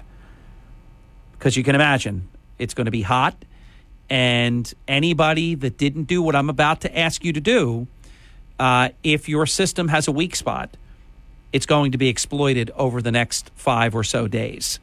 It's just, it's just like math. It's just, it's going to happen. It doesn't matter if your system was still blowing quasi cold air when it was 65, 70 degrees out. It's got to be able to hold up when it's 85, 90 degrees with humidity. So here are seven signs that you might need to replace your air conditioner if your air conditioner is unusually noisy. If you're hearing crazy sounds, that's not good. If you notice an odor, it may be time for a new air conditioning system. If it's blowing warmer air than it should be, if you have it set at low 70s or 74, 75, and it's 85 outside, and you go to the return and is blowing warm air at you, uh, you've got a problem. And if you notice that the actual airflow itself isn't what it should be, it's weaker, or if your system is recycling, turning on and off, they call it cycling too quickly, shouldn't be going on and off, on and off, on and off, on and off. That, that's a bad sign. And finally, although energy costs are clearly rising, we know that. If you look at your bills and your usage is substantially higher than it was last year, it makes sense to consider replacing your air conditioning system. Because if you did the home inspection, uh, the the air conditioning and the heater inspection that we talked about, you'd already know if it was the type of thing where they could just tune it up and everything's going to be good for another season, or they will tell you it's it's just not going to hold up, and here's why. So if you didn't do that, you're going to find it out in a truth in the moment type of thing, moment of truth. So call my friends at Ambient Comfort 609 568 0955. That's 609 568 0955. They're on the web at ambientcomfortnj.com. And don't forget, mention Hurley in the morning. I appreciate that. But also don't forget to ask about state and manufacturer rebates. And also, Ambient Comfort has some very attractive financing that could be very helpful uh, in, in a particular situation if you want to finance the uh, repair or replacement rather than have to go out of pocket for the full deal. So, a lot of things that my friends at Ambient Comfort can do. And this is where I bring Joanne Daly into this because when you buy your new home, if you're buying a brand new home, if you're no issue, if you're buying an existing home, you should receive a home that has a heating system that works, air conditioning system that works. What, and I know we should do a home inspection. Some people don't. I know you recommend it. Uh, I, I, I couldn't I couldn't work with Joanne Daly and even get away with it because why would you want to? You want that professional to put their hands in their eyeballs on your home that you're buying. This is going to be your home where you and your family live. So, what's the responsibility regarding the heating and the cooling systems in the home? What kind of condition do they have to be in? And I guess that matters whether it's FHA or conventional, and also if you're if you're doing a deal that's as is. But what's your professional recommendation about the equipment? Well, absolutely to have inspections done. Um, and I even if there's any question about what we're looking at when we go and look at the systems, is I say we take it a step further because though home inspections are good, they're very general, Mm. and they will often say, "Get in an expert." You know, we suggest our suggestion is to bring in an expert for for this. It looks like it might need servicing. There's no service tags on it, whatnot. Get it, get an expert in. So I generally, if it's questionable, and I have to tell you, this market was crazy because people were to to win properties, they were foregoing the inspections to make their offer more attractive, and you know they just felt like whatever it was going to take, they would do it. So, yeah, and then you could wind up needing a new air conditioning system, a new heating system, a new roof. Now, I, I I'm totally buying what you're selling because you're you're the expert and and what you, and you speak the truth. If you find the right home inspection person, you know I'm a big fan of Mr. Funk. Uh, Mr. Funk has done our home. He's done the condo that you're aware of. He's done a lot of things over the years for us. When we bought the Ponderosa, he told me this roof is good for this many years. He was spot on. He said this is good for this amount. You get the right one. They're they're like almost like the amazing Kreskin when it comes to seeing how much life is left in these particular fixtures or or or um, appliances or you know the roof or the the heating and cooling system. I mean, he he you know how he works. And I think you're a fan of his as well, but I don't want to put words in your mouth. He gave us a book. This book was like the blueprint of what we were go- going to need to do over the next 10 years thereafter. And everything he said came true when he said it was going to come true. Right, and that's when you get a very good, experienced home inspector. You know, there's there's some out there that are just getting into the business because of the market. It's been crazy, Yeah. and they get it. They're good. There's they always have a disclaimer because they're not necessarily the experts in each of the systems: electrical, plumbing, roofing. Yeah. But they do know the general life expectancy of the systems. So generally there's manufacturing dates that they can go by and there's conditions. You can obviously see if it was well maintained, if they have service records on on the units or the systems. You can kind of tell if you know the home's been upgraded from you know old knob and tube wiring to you know the current code. You know, so home inspections are very big and they're a peace of mind and it gives you sort of a playbook going forward of what you might need to address and put money away for down the road.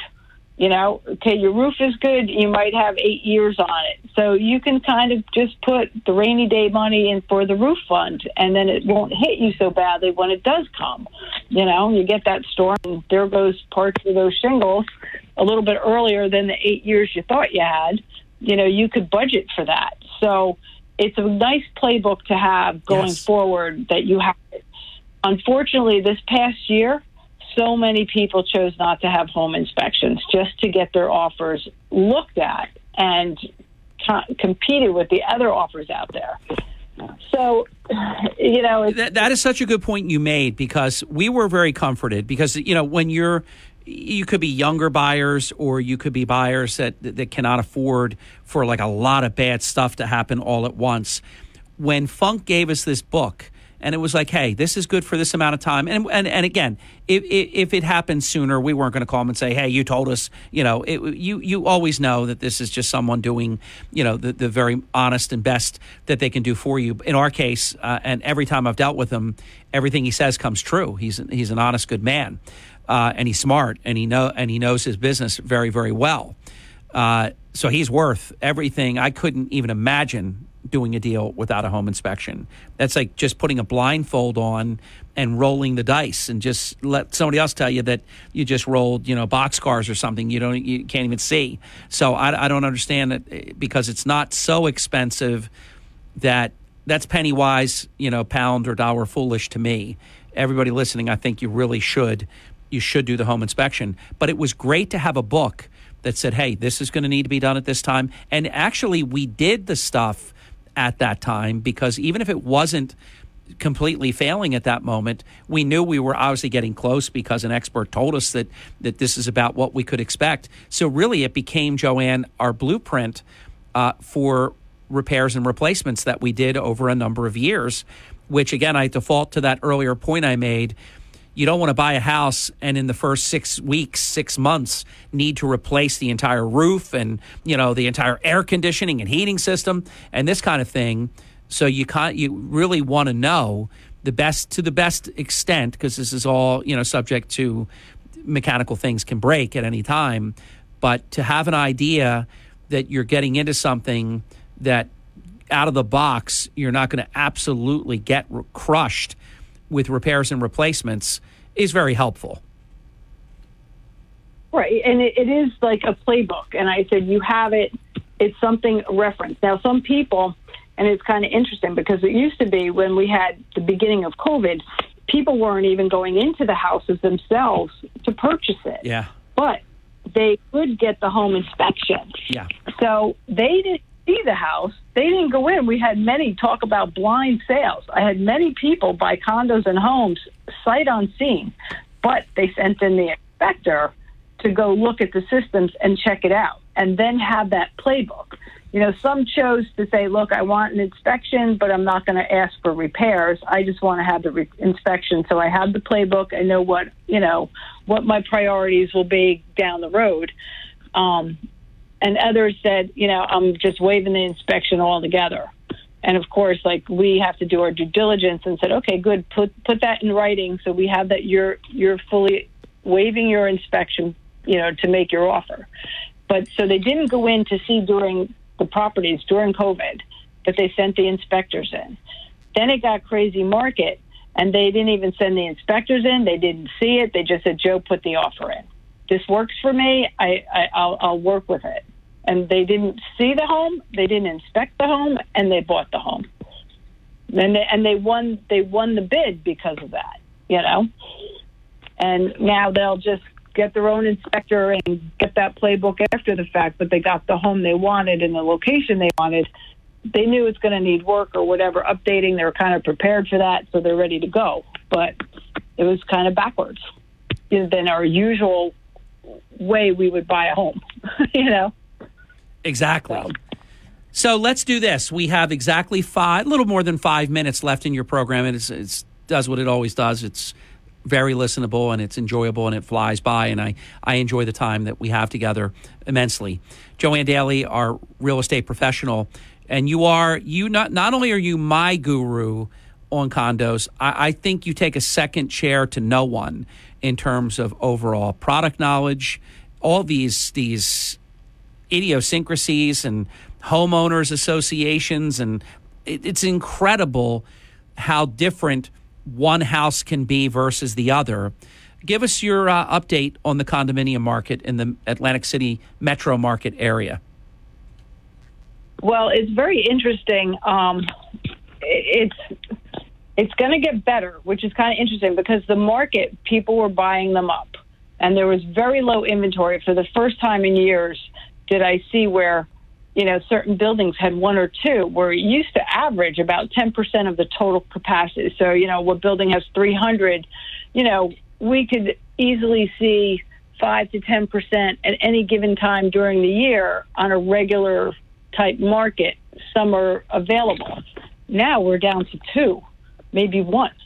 So they're very short. They're, they're in demand, totally in demand. Even with, I have to say, you know, the HOA fees, people are still looking. I, I had investors out looking at the at condos that they're still looking for investors with tenants, and it's a good market for them because the tenants there aren't places for tenants people to rent. So I said, actually, you're not going to have a problem renting it if that's what you want to do with it. There's one available, and if you buy it, you're not going to have a problem getting a tenant. Now, your choice is: do you want a winter tenant, a summer tenant, or a yearly tenant? They're all out there. There's there's a very big shortage for rentals. Would you say, Joanne, that most condominiums, I almost want to say, if not all, don't permit like B and B type things where you could rent short term, rent for a night, rent for a few nights, rent for a week or two? That they either require a summer rental for the full summer or a year round rental. Is that is that a standard, or how, how do you respond to that? It's it's a typical standard, and I will clarify it in the buildings that are technically high rise, large community buildings. The Airbnbs are generally not permitted. There's one building that does allow short term rentals, but not short term like weekend. It has to be a week or two weeks. There's one building in the area on the island that will permit that. That's a building like a high rise, you know, large condominium complex. Most of them do not. The minimum is a three month. Okay. Um, some buildings, there's one or two buildings they don't even allow summer rentals. And by and by the way, if I if I were king, if I owned the condominium, the entire complex, and was responsible for you know the vibe of the whole place, I wouldn't want a transient hotel type of atmosphere. You, you know, there's a big difference when it's your home versus it's your one night pad, and you know what that can do. That when you're on a one or two night or a week or a two week even vacation modality, it can be noisy. It can be, um, you know, very raucous. I, it's just a different. So I, I think it's fair and reasonable that you can do either summer rental or year round rental. That's how I would do it if if I was in control of it. It ju- it just seems it seems fair to all the other people that it's their home. I mean, who you know who would want like would you want to put a, a 12 by 16 shed right next to your front door and rent it out and have all the noise coming out of that thing right into your home where you live? So I think that's very fair, Joe. Right, and it's it's a you know it's a different kind of dynamic. Now there are there's another building in town that is a hotel, is a timeshare, and there are condos that you can own in that building as well. So it's mixed use. Yeah, that's one building that has that market. The other buildings tend to be second home sanctuaries for people you know who work all week and they want to go to the shore and chill out and relax. It's a community of you know second home year round second home owners. Yeah, either you're there all year round, or maybe you've got this perfect life that you love where three months every year you come to your condo uh, in Atlantic City or wherever, and there's people that do that. 30 seconds left in your program, Joe. Final comment. Well, I would say it is still a good time for people to sell their home and still a good time for people who want to buy. It's a crazy market, but you have to almost get in now before the rates keep going up. And they are going up. They'll be up by the end of the summer. You know, so it's there's nothing like the time is now. You know, and it's funny. I don't even want to be aggressive, but you have to be very assertive. Yeah, I like I know? like that. I like your message today a whole lot. Joanne Daly for all of your real estate needs, selling, buying, renting. 609 513 8969. Uh, To you and to Glenn and your beautiful two children, have a great July 4th weekend, my friend. Happy, safe Fourth of July to everybody, all our listeners. I'm very grateful for the calls I get off